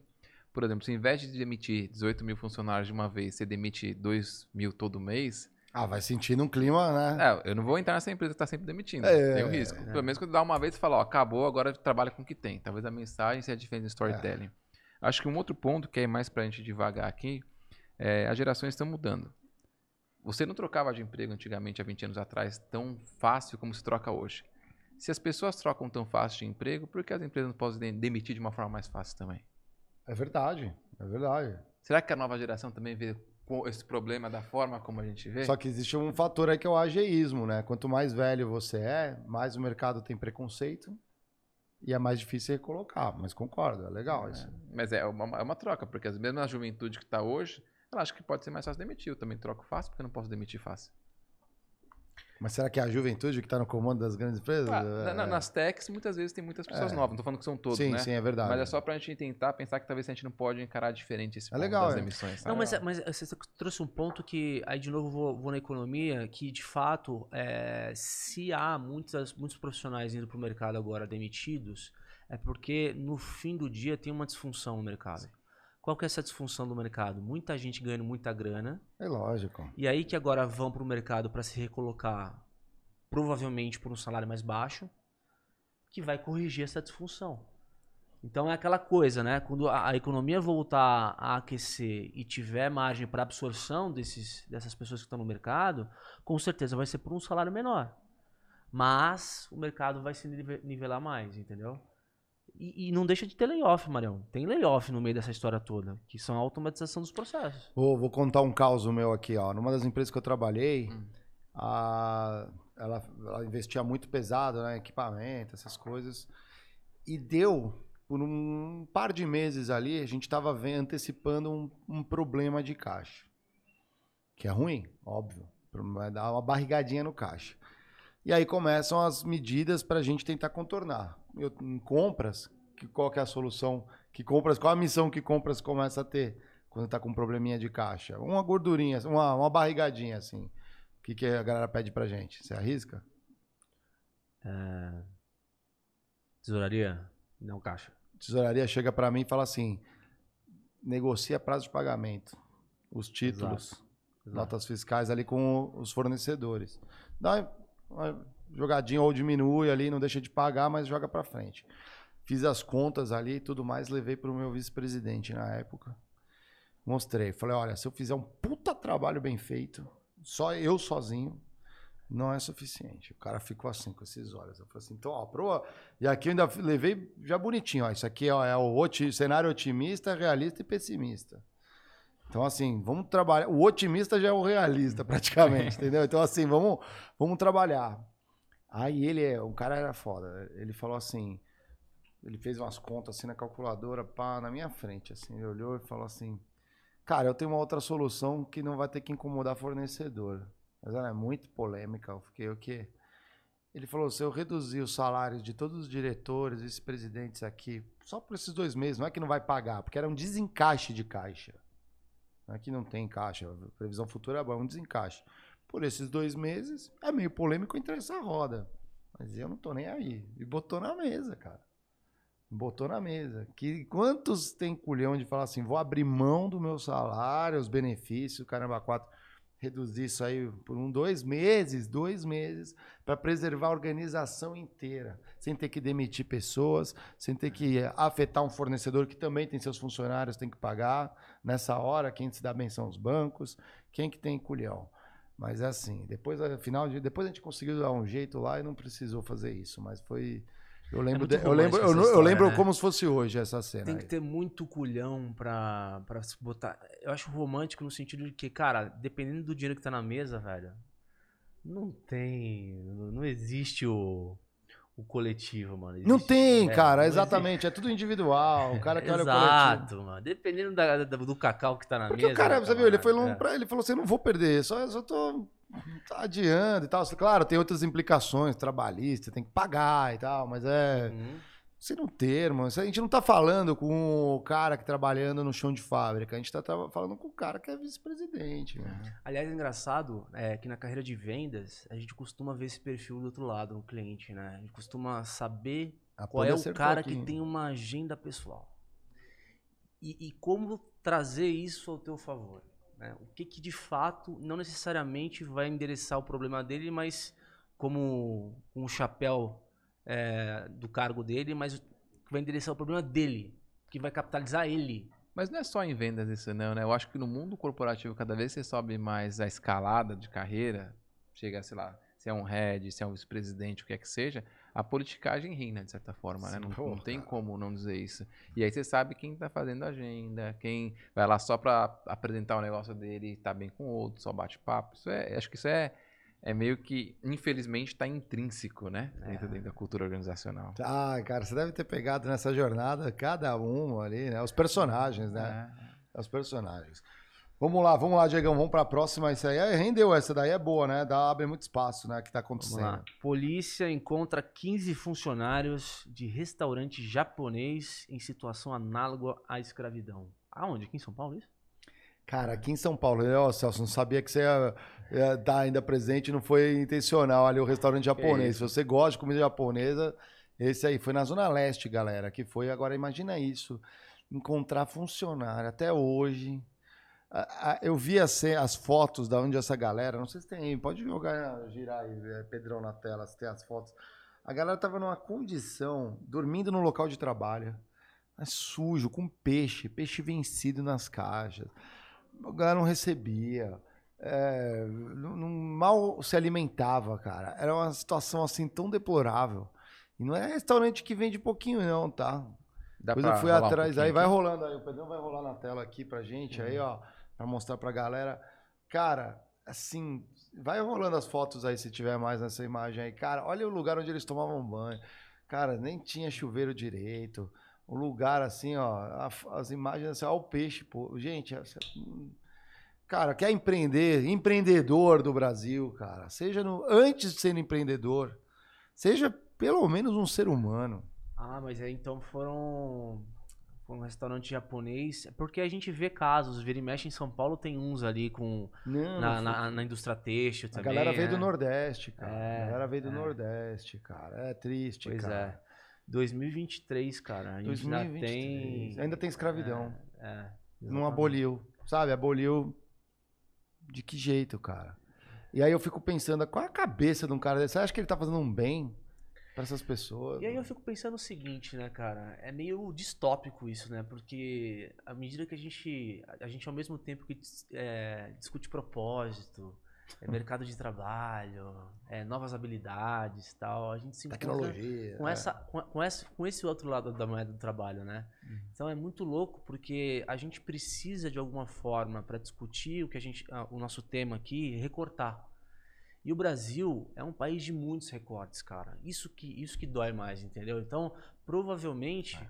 as pessoas que estão mais perto do outro recorte lá nem saibam do que a gente está falando, cara. O, o, eu não sei se na Alemanha é tão disparo assim, as pessoas acontece estão... lá, né? É, tem, você acha que tem por conta de imigração, talvez? Ah, assim, me vem um exemplo, assim, ontem na outra vez que eu vim, que eu estudei escola pública, né? É. É, eu estava falando com uma pessoa da uma ONG que, que, ajuda escolas públicas, né, a Gui, a, a Gui. a Guilhermina. E ela me contou um dia que uma das dinâmicas, dinâmicas que ela estava fazendo, ela ajudava as crianças, aos alunos do ensino médio, a irem, né? Trilharem um caminho para a escola, partir para a faculdade, assim por diante. E ela me contou, vou resumir a história para não ficar gigante, uhum. mas que uma das dinâmicas, quando ela perguntava qual o seu sonho, é, a criança respondia, não, sonhei com a minha avó esses dias. Não, seu sonho para o futuro. Ah. ah. não, ontem eu sou, ontem, sei lá, sonhei com alguma coisa. Ela, não, seu sonho para o futuro. E as crianças tinham dificuldade de entender o que era um sonho para o futuro. Elas só falavam do sonho que ela teve dormindo, ah. sabe? Se alguma coisa aconteceu. E dentro dos, dentro dos recortes, né? Uhum. Eu acho que isso é uma coisa que, que a gente tem que parar a pensar. Tem pessoas que nem sonho têm no país, né? É verdade. E é uma coisa triste, né? Se eu pensar. E esse cara aqui, essas pessoas, né? Não pode parecer meio sarcástico eu falar, mas assim, não é. Não tem o RH para denunciar o assédio moral não das tem, pessoas, né? Não tem. E como é que você vai culpar a pessoa falar assim, cara, mas por que ele não reclamou? Porque mas com quem? Né? Aí você tá numa pessoa que não sabe com quem reclama, uma pessoa que não tem sonho, talvez. Uma relação né? muito frágil, é, e, né? E vive um dia de é. cada vez, é. é. talvez lutando pelo almoço do dia seguinte, né? Então é engraçado isso, né, galera? Porque a gente tende a, a, a olhar é, o que está acontecendo na vida dos outros com os nossos olhos, quando na verdade, talvez um passo adiante seria a gente olhar a situação dos outros com os olhos daquela pessoa mesmo. Talvez eles nem eu não duvido que essas pessoas talvez tenham plena consciência de que estavam sendo submetidas a um trabalho escravo. Talvez. É... A maus tratos ela deve saber. A maus tratos. Não, maus, né? maus tratos sim, mas, por exemplo, tem um monte de gente nessas cravoarias aí do interior do Brasil que as pessoas, assim, é, elas estavam lá por puro desconhecimento. Elas eventualmente são sujeitos a, a Cara, tantos anos aquilo. Acontece no campo, acontece na mineração, garimpo, acontece, cara, numa grande cidade como São Paulo. Quantos casos a gente vê desse no Brasilzão? Assim é triste demais, cara. Não é e são sujeitos a isso porque são vulneráveis. Pega os casos dos bolivianos na, nas, nas confecções clandestinas em São Paulo, que tinham que trabalhar de noite até estafa para poder ganhar um salário de merda lá e poder se sustentar num país que eles recém chegaram. São pessoas que chegam sem nenhum suporte e são, é, são é, solapadas, são levadas a su sujeitar a uma situação dessa. Então é muito doido, cara. A Lívia aqui Camargo soltou no chat. Eu tive essa situação num projeto social que eu fiz na minha região. As crianças não tinham sonhos futuros. Interessante essa situação, legal você trazer é, isso aí. é uma coisa que a gente não para pra pensar, né, cara? Uma coisa tão simples. E assim, eu acho que a gente pode extrapolar em diversos recortes, né? É, quantos casos a gente não vê no Brasil especificamente, lá, de mulher que apanha do marido, não, mas ele me ama, né? E, e não reclama, alguma coisa assim. Exatamente. Ou, então, assim, é muito, é, é, muito, muito complexo, e eu agradeço a Lívia comentar e dar o exemplo também, de a gente conseguir interpretar ou dar um significado, por mais empático que você seja, se você não viver um pouco daquela experiência, né? Eu entendo um pouco da escola pública porque eu estava lá. Tenho amigos que estavam lá e, e, e, e tiveram dificuldade, ou nunca pensaram em fazer uma faculdade. Eu trabalhei como voluntário dando aula para esse pessoal também, na época, muitos anos atrás, quando estava no Brasil. E, cara, é um exercício diário, diário, assim. Eu fazia orientação profissional lá atrás para os menores aprendizes. E aí ele falou assim, mano, mas trabalhar em empresa é pra você, não é pra mim. Eu falei, mas eu estou em escola pública. Ele, você? Porque todo mundo que acha que é japa, acha que é de família rica, né? Uhum. Mas assim, e aí você tem que começar a colocar na cabeça da pessoa que pode, ou que dá para ser diferente, ou que existe algo diferente. Mas não é uma coisa que a pessoa aprende do nada. Né? Uhum. É uma uhum. coisa que a pessoa precisa de referência, você precisa mostrar que existe algo diferente. E assim, eu concordo com o Mário, o cara talvez saiba que não tem uma condição boa, mas ele não conhece outra vida que não seja aquela. É. Então ele continua naquele, dentro daquilo. Né? Exatamente. Como sair, né? Cara, triste. Parabéns ao Ministério do Trabalho. Não sei se foi denúncia, precisava ver de novo, mas é. Cara, é, é um trabalho, assim, encontrar essa galera fragilizada ali. Uhum. Vamos lá, vamos para a próxima aí. Microsoft negocia para adquirir participação de 49% na OpenAI, a proprietária do ChatGPT. Galera, ChatGPT, para quem não conhece, você já entrou na, na, na, na OpenAI.com, você simplesmente tem todos os seus desejos realizados perguntando. O cara conversa com você. Né? Conversa com Eu engano ele já. E não é nenhum tiozinho que tá do outro lado, não, galera. É uma inteligência artificial. Eles colocam que vai responder tudo que você, precisa, que você tiver de dúvida. Então, É... Microsoft demitiu, mas tá comprando.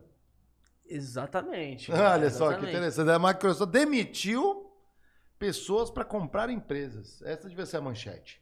Uai, mas isso, isso, isso é básico. Inclusive, o, o que está atrás das cortinas é por que, que o Google não se antecipou ao OpenAI. Isso é muito louco. Eles têm, é, tem potencial. Só que olha só que interessante. A, a galera que foi demitida da Microsoft, claro, não em totalidade ali, né? Elas estão trabalhando em vários projetos, provavelmente novos outros produtos, alguma coisa. E é interessante que uma empresa que desponta no mercado com uma solução fica atrativa para ela. É uma regra nas big tech, grandes empresas no geral. Comprar ou pequenas empresas que podem complementar seu negócio ou potencializar o que você já faz. Então, um bom negócio também para a galera. Às vezes você fala assim, ah, vou ter que trabalhar numa grande dessas. Não, às vezes você pode estar numa, criar uma empresa que vai ser tão sexy a ponto de outra falar, não, não, incorporo, quero vocês. E aí você se dá bem nessa jogada. Ou não, é demitido junto, dependendo de da tua, da onde você estiver na cadeia alimentar dessa outra empresa, mas, também vai junto. Mas assim, pelo que eu sei, o Google tem uma puta de uma indústria de inteligência artificial por trás na equipe deles. Só que eles simplesmente não se anteciparam ao OpenAI. Vocês arriscam saber por quê? Não, eu diria talvez que não conseguiriam desenvolver a mesma solução, no mesmo avanço que é o OpenAI, porque o OpenAI é uma coisa. Eu não sei se o Pedro consegue colocar aí. É, tem uma reportagem, se você colocar Elon Musk, OpenAI and Fortune, você vai achar um artigo que saiu na Fortune. E o tweet Vamos jogar do na tela, Elon tá? Musk é sensacional, né? Porque ele, ele, você consegue achar, Pedro? OpenAI, OpenAI Elon, Elon Musk, Musk and Fortune. E Fortune. É, você colocar. É, isso aí foi uma notícia de dezembro agora, do final do ano passado, né? E... O que, que ele fala? Então, ele começa a falar, ele fala assim, ele usa o termo que o, o chat GPT, ele é scary good. Acho que essa daqui, ó, bota pra baixo ali um pouquinho, por favor, vai ter o tweet dele. Acho que não dá pra ler. Ih, acho que não dá pra ler, Ih, então. não pagou assinatura, Pedro. Ah, Pedrão, não Bom, mas a gente forte, comenta aqui, problema. então. Como é o Então, só ele, comenta. ele fala que é scary good, né? Que assim, é assustadoramente bom, Uhum. o que ele vê. E ele fala assim, a gente não está longe, né? De ele ser algo fortemente perigoso, né? Ele fala. E assim, quando você começa a utilizar esse chat de PT, cara, é impressionante. Eu já fiz o exercício, a brincadeira, ele fala assim, me conta uma piada falando do Diego e do Mário. Ele vai criar uma história. E da mesma forma, eu já fiz exercícios, né? Eu com, com, com, com um funcionário também lá na Alemanha. Assim, me dá quais são os principais pontos de marketing da Puma. E ele responde. Cara, Né? genial. Responde. Assim, E corretamente? Da estratégia? e ele consegue dissecar ainda. Então, assim, a gente está falando de um ponto em que não está muito longe, ele falou que é extremamente perigoso como AI, mas eu diria, parafraseando, falei, não está muito longe de eu poder usar essa inteligência artificial para substituir um analista. Porra. É. Ah, a gente viu também com imagem, inteligência artificial criando imagem, substituindo artistas potencialmente. É, então, é. assim, é- imagina o seguinte, assim, você fala assim, ó, quero fazer uma apresentação para daqui a uma hora, preciso dos principais pontos do porquê, sei lá, a Americanas foi mal ou teve um problema. Cara, ele consegue fazer a varredura que o algoritmo do Google, ele faz um index e coloca os principais artigos, os artigos mais relevantes. Olha, esse é o tweet. Então, e ele consegue fazer esse algoritmo aparecer as coisas mais relevantes. O OpenAI, ele, expli- ele junta isso para você. Ao invés de mostrar os artigos mais interessantes, ele cria a história com os artigos mais interessantes. Ele conta como isso acontece. Que louco. Então você fala, cara, é um trabalho de quase que um analista. Vou fazer uma pergunta pra vocês. Hum. Cara, o smartphone, é, quando teve o boom de tecnologia, que, enfim, virou computador, tudo dentro de uma mesma coisa lá, os conceitos de smartphone de hoje, ele meio que terceirizou é, a nossa memória para o aparelho, né? Então a gente passou a usar GPS, passou a né? usar um monte de coisa. É como se o HD da- do nosso cérebro fosse parar um pouco no smartphone.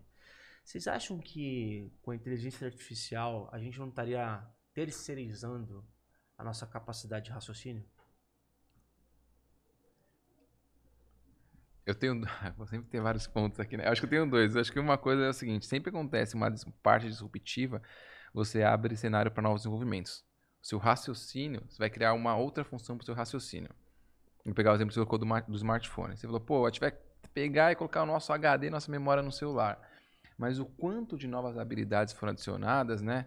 É, a gente começou a ter desenvolvimento de jogo, a gente começou a ter desenvolvimento de aplicativos usando acelerômetro, coisas que eram ideias novas que utilizaram, ao invés de usar o seu HD para memória, ele começou a utilizar para ter uma aplicação que desenvolve outras coisas, né? Você começou uhum. a mudar a forma que você usa. A questão que eu tenho quando eu brinco e falo, cara, mas vai me substituir um analista. É, essa habilidade do analista, ela vai ser necessária para o futuro? É isso que eu não sei responder. Então, por exemplo, porque eu precisei ser analista para entender como é que eu consigo interpretar o número, para depois eu entender como é que eu consigo passar isso para uma comunicação, para entender depois como é que eu consigo vender um projeto em cima de todo esse trajeto que eu segui. Se eu tiver uma ferramenta que faz a primeira parte, eu vou conseguir continuar a jornada para depois entender como é que funciona e saber como eu posso vender isso? Talvez uhum. a forma de aprendizado ou a forma que eu desenvolvo essa habilidade siga um outro caminho, que hoje é, é para mim é onde o Elon Musk fala que é é assustadoramente perigoso. A gente não sabe como fazer. Uhum. Eu não sei. Eu, se, se eu substituir os analistas por, essa, por inteligência artificial que resolva, como é que eu vou desenvolver um novo líder que vai entender como é que funciona essa jornada? Uhum. E aperfeiçoar a inteligência artificial, é. né? Chegar lá na frente. Eu vou fazer uma analogia aqui. O, o, para mim parece o caso né, do, dos aviões. O piloto ele tem que saber voar, mas no voo chegou o piloto automático. Hoje em dia já tem avião que decola faz a trajeto inteira e pousa sem o piloto tocar no avião. Ele está lá praticamente para um, né, para confortar a tripulação e se tiver um problema de segurança, pane e tudo mais, ele está lá. Só que assim, ele teve que se adaptar ao piloto automático. A função dele existe, ele tem que saber fazer. Se alguma coisa der errado durante o trajeto, ele tem que assumir, ele tem que saber indicar o que, que deu errado no piloto automático. Essa é uma linha. A outra linha, com as novas tecnologias, se a gente olhar tudo que surgiu de novas tecnologias, a nossa, o nosso jeito de trabalhar foi mudando. O Barra colocou isso muito bem no livro dele lá. Uhum. Né, da, o meu emprego sumiu. O, a gente vai se adaptando a essas novas tecnologias e, e nessa linha do Celso, alguém precisa ir lá para educar e treinar a inteligência artificial.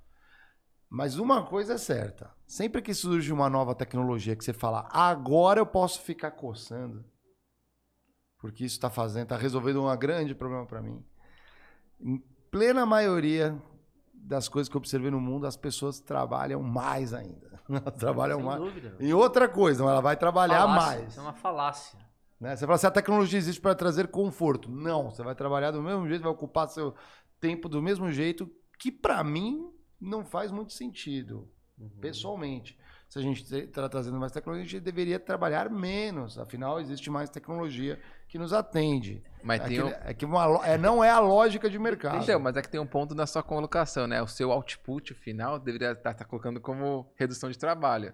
Mas talvez o output seja, na verdade, a inovação e novos produtos. Aí Exato. você acaba tendo mais Isso. trabalho, depende de onde é. você Bom, vai. se a gente for falar de profissão e novas habilidades, poderia sintetizar de que a IA não vai substituir o ser humano é, o analista vai ser substituído por um analista que usa IA.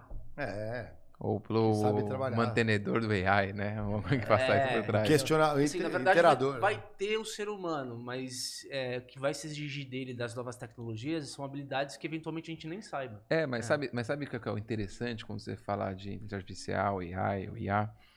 É que eu acho que a grande não noia, mas assim, a grande piração da galera é que assim, a diferença é que aí ele pensa por si só, uma inteligência, né? Então, talvez desenvolva coisas que a gente nunca vai estar apto a fazer a manutenção, porque é um, um sistema que se autoalimenta e aprende com ele mesmo. Uhum. E será que não vai se desenvolver a um ponto que faça mais coisas do que a gente saiba fazer ou dar manutenção? É. Mas essa é, de novo, essa é o caminho da piração que você tem discussões, né? É, é, é, assim, são coisas que a gente não consegue olhar para frente porque, primeiro, a gente está na primeira geração do chat, do chat GPT. Então, uhum. ele é um bebezinho ainda. Você imagina isso uh, expandindo é. para as próximas gerações de IA que vai vir aí. Segundo, cara, é que, é, de novo, é, foi o que você trouxe aqui muito bem. À medida que a tecnologia ela vai maturando, ela vai desenvolvendo outros modelos das quais não está no nosso radar. É, então, quais são os modelos de negócio que vão existir no futuro que são derivados da segunda geração que nem chegou ainda? Tá, tá em branco. A gente não consegue ter essa, essa visão ainda. E, e outra, hoje a AI, ela não pode se equiparar em absoluto com o ser humano, porque ela ainda não tem capacidade de abstração, Uhum. ela ainda não tem capacidade de, de enfim, de ter, de ter aquela consciência, aquela a, a- a questão de você ter o raciocínio mesmo, é, é, a abstração, né? A imaginação, a imaginação não tem ainda, mas pode ser que tenha. À medida que vai maturando, a gente só vai ver no futuro, né? Ah, basta ver a molecadinha hoje, tá nascendo já faz assim com o dedinho no, no telefone pra destravar, né? É isso. Galera que nascer com essa tecnologia já disponível vai aprender a fazer alguma coisa diferente da gente. Nós que somos muito uns australopitecos aí mexendo com AI. Agora, uma coisa que vai, vai ser legal de ver é essa guerra aí da. Porque a, a Microsoft tem busca, né? Tem o Bing, né? Uhum. E tá comprando OpenAI. Meu o Google irmão. tem IA e tem busca. Então vai ser um. Ah, mas será que o Bing ainda vai pra cima, cara? Porra, cara. Os caras querem comprar o OpenAI justamente para utilizar na, na, na- no Office, no, no Bing, é, nas aplicações B2C deles. É muito cara. doido, porque a galera, a, a- a impressão que eu tenho é que a galera usa o Bing quando abre algum documento que precisa abrir no Bing e ele abre no Bing, não abre no, você não tá, não programou teu computador, Mas se o browser. Google não se mexer, cara, Ah, fica pra trás. fica para trás. Fica pra trás, lógico. Não vou, não vou, Hum. não vou martelar aqui. Toda empresa que não se mexe fica pra trás, mas lógico. Mas é que, é que é que, assim, o, o Google está muito presente na cabeça das pessoas. Agora, se vier uma Microsoft com uma, com uma busca turbinada por um chat desse, cara, cara, é outro jogo, hein? Eu, acho engraçado. Vou, vou chutar longe aqui, mas é porque eu lembrei de um negócio. assim, Eu acho que a gente, tá numa, a gente precisa trazer alguém tipo, de 20 anos pra essa mesa. É. Porque recentemente saiu uma pesquisa, não sei se vocês viram, né? Que a gente tá falando de Google e Microsoft. Sabe qual a ferramenta de busca mais usada no mundo entre jovens de 18 a 25 anos? Qual? TikTok. Não é nem Google, não é nem. Não é nem Eu vi isso, é o. TikTok, TikTok? cara. É. Procura no TikTok É, não é nenhuma delas. E o algoritmo do TikTok tem melhorado pra caramba nessas coisas, né? Então olha que engraçado, né? Eu, eu isso estava rindo aqui, porque a gente tá falando de. A gente é uma geração que a gente tem a idade próxima, né? Tá tipo, pô, é o Google, é o Bing. Então, por exemplo, o Bing tá crescendo. Sabe como o Bing cresceu? Entrando em empresa corporativa. Então a ferramenta principal de busca default que abre. É uma coisa que é pro. Vou colocar aqui, entre aspas, é pros tiozão, tiozões, né? A gente que tá ali. Porque aí abre o Bing e eu digito Google. É, acontece. aco- Fato. É, é aquela Fato. do- Faço isso. É raro, mas acontece muito, né? É errado, aí Não, acontece. mas então assim, a gente. E assim, a gente tá falando do AI, que é uma coisa, né? Ou inteligência artificial, IA. E assim, na verdade, a geração que tá vindo, eles têm uma mecânica de funcionar muito diferente da nossa, né? Então, por exemplo, quando você olha aí falando de consumidor, de novo, essas coisas de, de tendência, para os nossos pais, a informação confiável era quando ele assinava o Estadão, a Folha de São Paulo, o que é que seja, e tinha, não, isso aqui foi escrito, ó, fonte oficial e tá aqui. Pra Aham. gente, já passou um pouco da Barça e depois começou a ser o Google, né? Que você lê e vê artigos científicos. Né? Pra geração que tá vindo, não- ainda não é nada disso. É alguém que tá falando pra ele no TikTok. Ele abre ali, tem um, já. A, não sei se vocês usam TikTok, é. Você faz a busca já começa um áudio falando. É. Tipo, procurei lá, AI, o que que é? Vai aparecer um áudio de alguém falando assim, AI é não sei o que, não sei o que, ah, esse vídeo, aí você clica e vê. E Então, de- assim- é de um influenciador que ele, que ele acompanha, que às vezes vai falar É, pra ele ou que é alguém aquilo. que já é influente, né? Aham. Então, assim, é muito louco quando você trabalha com tendência pra você ver como a cabeça muda conforme a geração, Ah, é. né? E aí, como, aí a questão, será que o AI ou o chat GPT vai ser, daqui a pouco coloca uma busca, aparece um vídeo já contando uma história da forma como você quer, entre o cara, o- a caractere, um artista, alguém fake contando a história? Então, é, é louco, pode ser entre Google e, e- Google e Microsoft. Mas será que vai ser esses dois ou tem outro player que nem o TikTok que já fala com a geração e é uma chinesa que investe pra caramba que vai fazer tudo diferente? Então, assim, eu acho que esse mundo. é, eu costumo brincar, né, com o pessoal. Tem os. Quando eu falo de guru, de indústria, os gurus falam um monte. Mas se você realmente captar quantas coisas aconteceram que os gurus falaram, quase nada, porque muda muito rápido, cara. Ah, é. Muito rápido. E não é no processo em si, mas é a forma como é, é concebido, né? A forma de consumir conteúdo pode estar mudando. Pode, dá. tá. Não E é tá, mais- né? É, e tá. E tá. O TikTok é um exemplo. Vamos pra bom. próxima? Vamos pra próxima aí, galera. Deixa eu curtir. O que, que vocês acham aí do que vai, que vai acontecer? Uma pena que não é a Amazon que tá investindo no chat GPT, né? Porque a minha a Alexa, ela tem uns, uns bugs do milênio ali que não dá pra entender o que acontece. Vamos pra próxima aqui. Inclusive, tô lendo Asimov, eu robô. Voltei a ler, cara. Quero, quero... O que? Asimov? É, Asimov é um futurista é, é, Sim, científico do... escreveu o Tá robô. bom? Empresa estabelece multa de 6,3 mil para funcionários que acionarem colegas nas férias. Porra, cara, essa é muito louca. Eu do- Primeiro é. Cara, Já são, são acionados nas férias? Já foram acionados nas férias? Lógico, né? É que é muito cultura, né? É, lá na IBM, o pessoal costuma respeitar bem. Assim, é, se você não tiver muita intimidade com a pessoa, não for extremamente importante, beira a falta de respeito mesmo. Tô ligado. Isso é bom, essa é uma cultura boa. Beira a falta de respeito. É uma boa cultura aí, ó. Eu não acho legal é, incomodar As durante pessoas as elas se férias. preocupam, falam assim, cara, não vou te tirar das tuas férias, fica tranquilo, só me deixa, só me suporta aqui com os backups, entendeu? Isso independentemente do nível. É isso que eu ia falar. É, isso Ah, que não. É, É. é lógico. Pobre, de- pobre mortal que nem eu. Não, não, não. É, é isso que eu ia falar. Quanto É. mais você sobe na empresa, mais as chances de você ser incomodado nas Então- férias. Então, galera, não quer ser incomodado nas férias, às vezes não, então, cresça, Mas, né? cara, essa é uma discussão que tem entre muitos executivos que estão naquela borda de se tornar um mega executivo ou não, né? E assim, só que tem dois pontos aí. Um, acho que as empresas se conscientizaram muito desse respeito, até pelo fenômeno do burnout, que aconteceu muito com o Fato. tempo. Cara, cortou, cortou. Tipo, tá de, assim, cortou, digo, tá de férias, tá de férias. Deixa lá o Mário ficar de férias e a gente se vira aqui com o que tiver que vir. É, acho que tem isso. E acho que tem. O outro ponto que tem aí é essa da estrutura organizacional. Cara, eu não. é, e não, isso não é uma crítica, eu acho que é porque quanto mais importante você é, tem hora que você não consegue se desconectar 100% do business, né? Vai ter um e-mail que vai ter que responder, vai ter alguém que precisa dar sua opinião, porque você ou é um head ou você tá. Tem outros países na sua jogada que você tem que depender da sua resposta, você tem que estar ó, naquilo ali. E, cara, eu já vi. Não foram uma ou duas, foram algumas discussões entre executivos falando, cara, será que eu quero isso? Porque vai ter empresa, por exemplo, tem empresas asiáticas que eu conheço, que não estão mais de uma, que meus amigos falam, cara, se eu quiser virar o head global, ou se eu quiser virar o head daquela operação, todo domingo eu tenho que mandar e-mail pro meu chefe. Eu saio de férias, mas eu tenho que deixar. Mas aí o cara sabe o jogo, né, meu? É, Ele mas escolhe, né? tem É. alguma empresa que quando você sobe lá em cima não tem esse jogo? Talvez essa é a questão, ah, né? eu acho, cara, sinceramente, se o cara for um, um CEO é, de uma empresa global, eu acho que ne- nem é possível ter um negócio desse. Porque o cara, ele vai ter, assim... Primeiro que ele vai lidar com...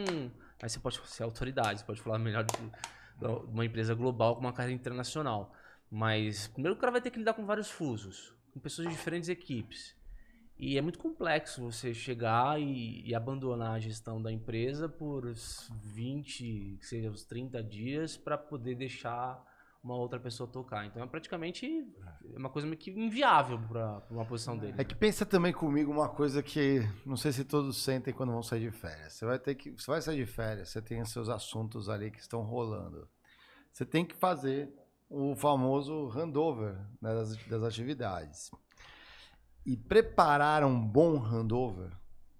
Eu, eu trabalhei com O que é algumas. handover? Handover é passar o bastão. Passar o bastão. Você vai passar. Hum. Você vai entregar o teu trabalho ali para alguém cobrir Uhum. durante suas férias. Eu já vi de tudo. Já vi gente que saiu e. Saiu. Deixou. na- E aí eu tô cobrindo lá. Já cobriu férias de alguém? Todo mundo já cobriu Já. uma férias de alguém. E parece assim, cara, aí começa só a chegar tiro, torpedo, de tudo quanto é lado. Você fala, mano, eu não sei nem às vezes como. O que, que tá acontecendo? Esse cara merece ser incomodado nas férias. Por quê? Você não vai ter outra pessoa a recorrer do que ligar. O problema é quando essa pessoa fica inacessível. E aí você vai dar o somebody love se virar e queima o filme de quem saiu de férias. Variavelmente, fala, cara, vou ter que falar, não sei, me expliquem. Mas não te passou nada? Não. Mas tamo junto, vamos fazer acontecer, não é assim? Tem, eu já trabalhei com caras, o oposto disso. Era milimétrico, assim, ó. Uma lista, as datas, com quem falar, telefones de emergência, telefones dos bombeiros, tudo. Tudo. Perfeito, ao ponto de que, assim, é, é normal Tem acontecer tem uma aquele coisa. bullet point, Bullet com, point. Com, com um negrito na frase, isso é importante. Perfeito, isso é perfeito. Datas, prazos, assim. E se, e se uma coisa ou outra surgir, você nem. Você fala assim, diferente, você fica assim. Beleza, tranquilo. É tão perfeito que você nem pega mal com a pessoa. É um tutorial, né? É. é. tutorial. E mesmo que seja algo que, assim, nada daquilo tá ali, mas beleza, vou com prazer, porque, pô, o cara. Você vai resolvendo assim, ó, só ticando. E quando você acha que ele esqueceu, tá assim no final, aí, caso precise, o link tá aqui. Isso, pô, aí é, aí é um baita de um colega. Aí você mostra que você é profissional, você mostra que tá, respeita o coleguinha, a coleguinha que vai ficar no teu lugar. Mas o fato é, não dá para prever tudo, não dá para prever tudo, e você tem que dedicar um tempo que como você aloca esse tempo de preparar todo esse material dentro do seu tempo de trabalho, se às vezes tá, você está tomado, já está fazendo uma horinha extra, como que você faz isso bem feito, tá? Então, se você puder fazer esse handover aí que a gente está falando, passar o bastãozinho para sua amiguinha, para seu colega, né? Faça isso de um jeito legal, chama junto, conversa, não manda um e-mail. Tchau, fui.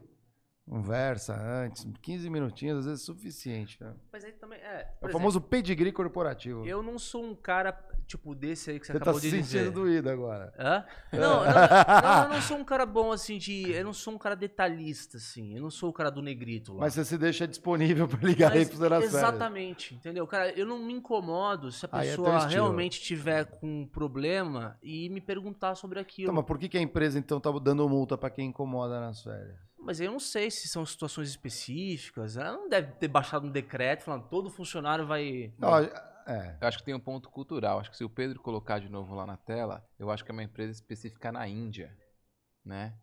Eu vou aqui, ó, é em Mumbai, né? Com sede é, em Mumbai. Mumbai. É isso aí. Na, na maior cidade na, da Índia. Índia. A gente tem que lembrar também que culturalmente o indiano ele trabalha muita carga horária e ele é muito proativo, né? Em algumas coisas. É. Então, e aí eu falo, já tive indianos que eu trabalhei no meu time fora do meu time e algumas coisas. É ruim você falar de estereótipo, então peço que me perdoem aqui como, como vou colocar.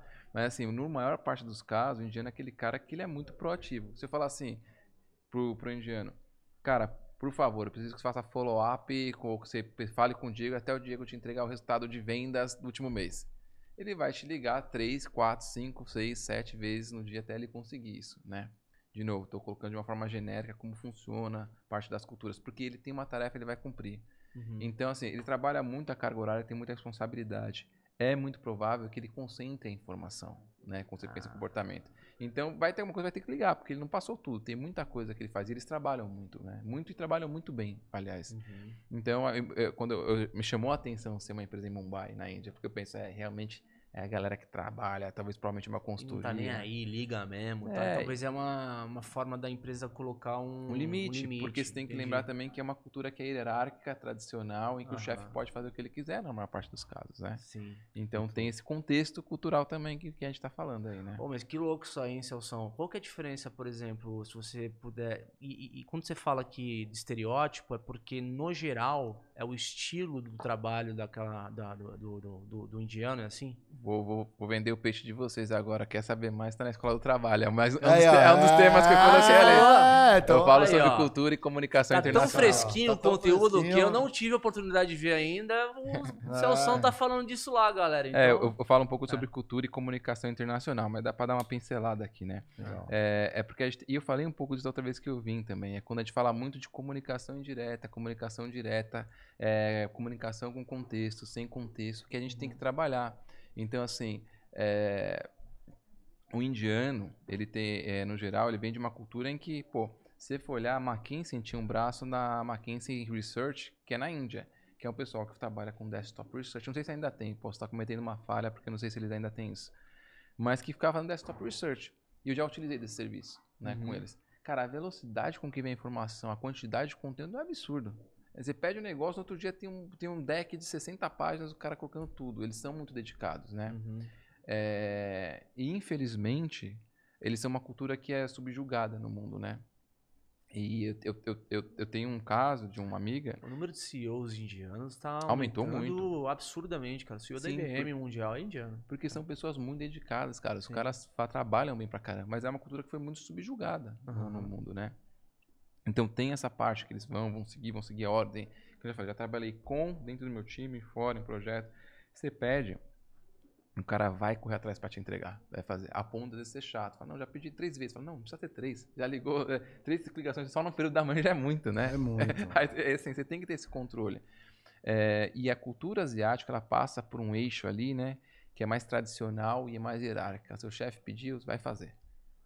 Tipo, isso, coisas que assim, se o chefe falar, ó, se vira o chefe aqui e fala assim, ó, essa mesa aqui é laranja. Você fala, tá bom, sim senhor, a mesa que eu estou trabalhando hoje é laranja. Você tá vendo que não é, mas se obedece a ordem, né? Eu tive um caso, né, quando eu cheguei, logo que fui trabalhar na Coreia, tinha um, tenho um amigo até hoje, amigaço, que é um mexicano que trabalhou lá também. E ele me contou que ele chegou alguns anos antes de mim, o meu não foi tanto tempo, foi 2015, ele chegou alguns anos antes, e a primeira vez que ele fez uma pergunta pro, pro vice-presidente, depois da reunião, o peer dele, o par dele, ele falou assim, o que, que você fez? Ele, ah, fazer uma pergunta, ele, você não faz pergunta, você só ouve.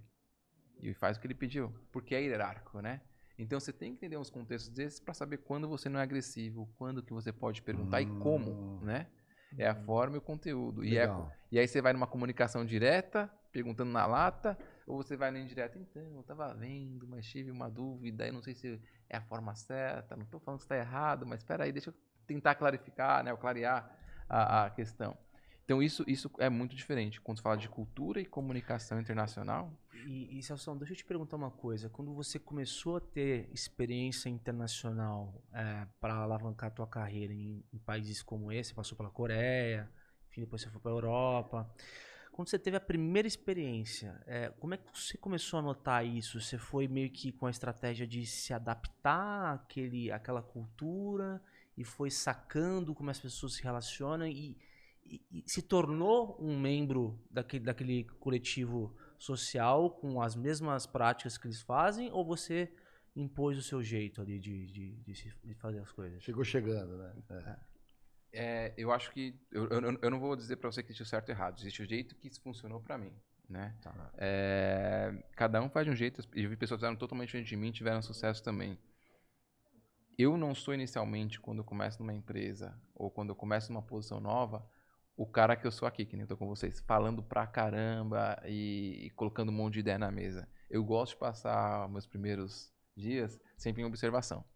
É, é um jeito que eu tenho, uma, uma, é uma forma. Toma nota das coisas. Exato, eu né? pergunto, fala, me conta como é que funciona, e vou tocando. Não vai ser o momento que eu tenho que falar, porque eu preciso entender o meu contexto, né? Claro. É, e acho talvez é um pouco, é um pouco do meu lado japonês de, de, de que eu tenho de, de ascendência, né? Que é de começar a observar, entender que ele não está perdido na história. Então eu vou lá, dou uma estudada e tento entender. Aí, porque eu sei que quando eu for mais para frente, eu vou ser mais assertivo. Mas esse é o meu jeito. Então, assim, é, muitas vezes o cara fala, pô, mas na primeira semana achei que será mega introvertido. Né? Porque, eu, porque eu, eu paro para observar, eu paro para entender.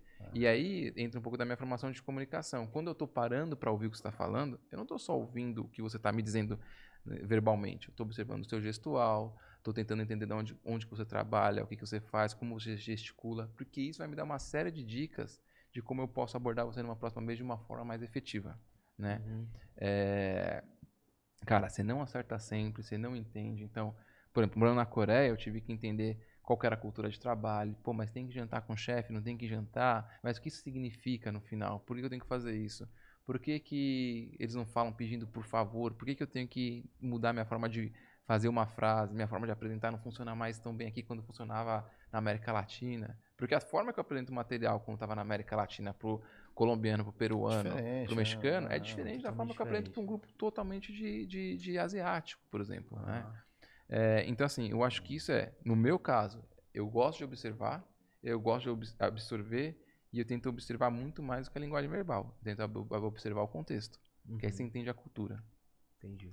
Muito bom. Até porque 55% da comunicação efetiva é, não tem a ver com o verbal, né? Exatamente. É tudo não verbal. Exato. É, Mariel, mais Muito alguma? Bom. tem, um, tem, um, tem uma imagem aí, ó, pra galera aí que tá acompanhando. Tem emblema? Não, não tem. Hoje não tem emblema, mas eu vou dar uns salves enquanto o Pedrão solta uma imagem aí final pra gente comentar. Vou deixar de reflexão para vocês. Enquanto isso, eu mando um salve aqui pro Igor Piccoli, o Daniel Henrique, Igor, salve, hein? Faz tempo que a gente não fala. A Poliana Faria, Lívia Camargo, Santos participou, legal. Fabrício está reclamando, não tem emblema. A gente vai buscar uma inteligência artificial por enquanto, mas estamos preparando uma coisa legal com os emblemas aí, já volta.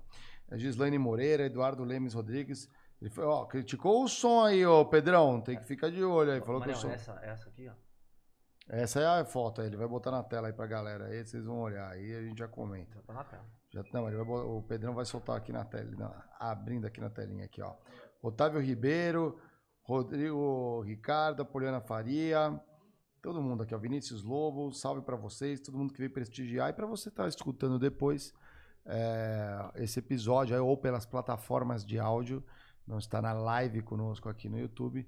Fica aquele salve, quer interagir com a gente, vai lá no Instagram, a gente responde todo mundo bonitinho. Galera que tá vendo essa foto aí, ó, é, que fica assistindo Big Brother em vez de assistir o Critique, ó, já fica. Porque agora o, é, começa o ano, agora no Brasil parece assim: é, é pré e pós Big Brother. É o evento do ano, do início do ano, virou Big Brother. Tá rolando uma treta aí que parece que o relacionamento aí desse casal aí é, é tóxico. E a galera né, fica explicando por que, que é, por que, que não é.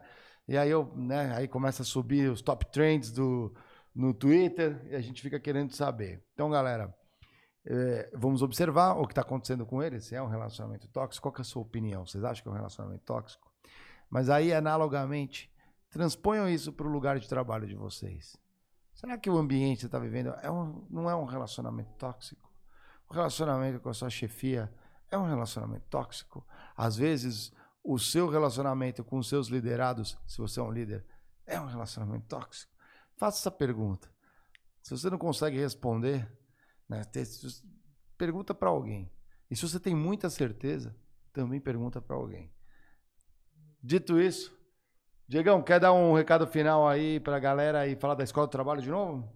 Eu queria agradecer o meu amigo Celso Sugawara, cara, pela sua Obrigado. presença Muito bom, hein? Muito legal. aqui, Brilhantou. Excelente. Brilhantou. Vai voltar pra Alemanha amanhã, cara. Bom retorno. Lufthansa. Aí, ó, sabemos Lufthansa tudo. é boa, cara? Muito boa. É boa? Não é não. Cara, a, a Lufthansa foi a empresa que mais demitiu durante a pandemia. Ah, não sabia E não tinha pessoa suficiente Ah. no final do ano passado. Você não sabe o caos que foi pra chegar ah, no Por Brasil. causa daquela, aquele, Ah. aquele deadlock na, na logística de despacho, um monte de. Sua mala chegou? Se, se Cara, eu, não- eu tive um voo cancelado, eu tive que correr, vim de trem. E aí, quando eu cheguei lá, a moça me emitiu o ticket e falou: Boa sorte, não sei se o voo vai acontecer. Isso é basicamente isso. Não, mas isso não foi só com a Lufthansa, cara. Várias companhias americanas mas- também. mas foi muito marcado Lufthansa. rebote. Ah, é? É, porque a Caramba, Lufthansa Lufthansa tem é um ícone, um, é, em Frankfurt tem uma base lá e tinha todas outras operadoras. A única que estava tendo problemas, de filas quilométricas saindo de uma área para outro setor, era a Lufthansa com rebooking. Caralho. E eu tenho uma amiga que, que mora, ela saiu um dia antes, ela mora em Hamburgo, ela saiu um dia antes e ela chegou no mesmo dia que eu, porque a Lufthansa pegou, aí depois mandou ela para. Paris, ela chegou em Paris, o voo não tinha, aí ela dormiu no em Paris, aí depois no dia seguinte, quando ela foi pegar o, o voo, tava com overbooking, não pôde ir, mandaram ela para Panamá, e do Panamá chegou em São Paulo. Ela saiu um dia antes, chegou no mesmo dia que eu. Mas agora já normalizou, né? Deus te ouça porque eu volto amanhã. Espero que esteja normalizada. Vai dar tudo certo. Enfim, galera, Celso Sugara com a gente hoje em participação especial. Ele está na Escola do Trabalho, então a gente convida vocês aí a estar com a gente nesse projeto. A inauguração é dia 1 de fevereiro, dia 31 do 1. Vai ter a inauguração oficial no programa é, no Flow Podcast. E a partir de 1 de fevereiro tá no ar já o conteúdo fresquinho para vocês lá. Então vem com a gente e quais são os próximos programas aí, Bia? Pra- Amanhã tá fantástico, Ah. galera. A gente vai trazer o Murilo Gun. Amanhã o Geiger. É, e o Geiger Solo. vai estar num lugar muito interessante, um critique diferente, mais cool, né? Sim, Introspectivo, reflexivo. Vamos fazer Eu, reflexões. eu queria. Interiorizar. Eu até falei, puta, eu quero vir participar deste programa de sunguinha. Como, Mas- como assim? Pra quê? É? Pra entrar com as carpas no lago? É, pode Será ser. que cara. vai ser nas É um carpas? negócio- Será que vai ser num sofá? Será que vai ser num- aqui na mesa do Critique? O que, que a Bia tá armando? Na mesa ela já falou que não é. Bom, hein, é surpresa. Então é só fez pra, pra gerar o suspense. Então na, na, na quinta tem. Ah, extra de promoção. Aí a gente vai falar sobre promoção. Se você quer ser promovido, a gente vai contar aqui Vamos baseado. dissecar a promoção nas empresas. Exatamente. Como que você faz para ser promovido. Então É não, es- aí. não esqueçam de quinta-feira tá com a gente aqui também. E com aquele flavor critique que vocês já conhecem aí, vamos falar tudo mesmo, né? O Murilo não vem sozinho, tá? Amanhã, o Murilo Gani vem com a, com a patroa dele, né? A, a Dani ali, ó. Vai ser um, um papo muito bom ali. André Geiger aí pilotando numa viagem solo. É isso aí. Quer deixar o. Quer deixar algum- ó, ó, as mídias pra galera te seguir aí? De vez em quando você posta umas coisas legais aí, Olha, acho que vale a tem, pena. Tem que voltar a postar, bas- postar bastante, né? Quem quiser, quiser seguir no Instagram é Celso, underline BS. E no LinkedIn é só procurar por Celso Gawara que vai aparecer lá. Você até manda uns conteúdos lá no LinkedIn. de É, manhã, né, ver Bastante ali, lá. Eu dou like. Vale a pena, hein, galera? Segue no LinkedIn que ele posta bastante coisa legal. É isso aí. Quer puxar a vinheta aí? Chama aí, Pedrão. Solta a vinheta, velho. Do Escola do Trabalho, qual vinheta Aqui agora? na vinheta aqui do. do final. abri- pessoal, obrigado pelo convite mais uma vez. Sempre um prazer. Acho que as conversas aqui, até quando a gente está fora, também são sempre muito interessantes. Então, muito obrigado pelo convite mais uma vez. E assistam na Escola do Trabalho, hein? Vai ser interessante. Pedrão, a vinheta.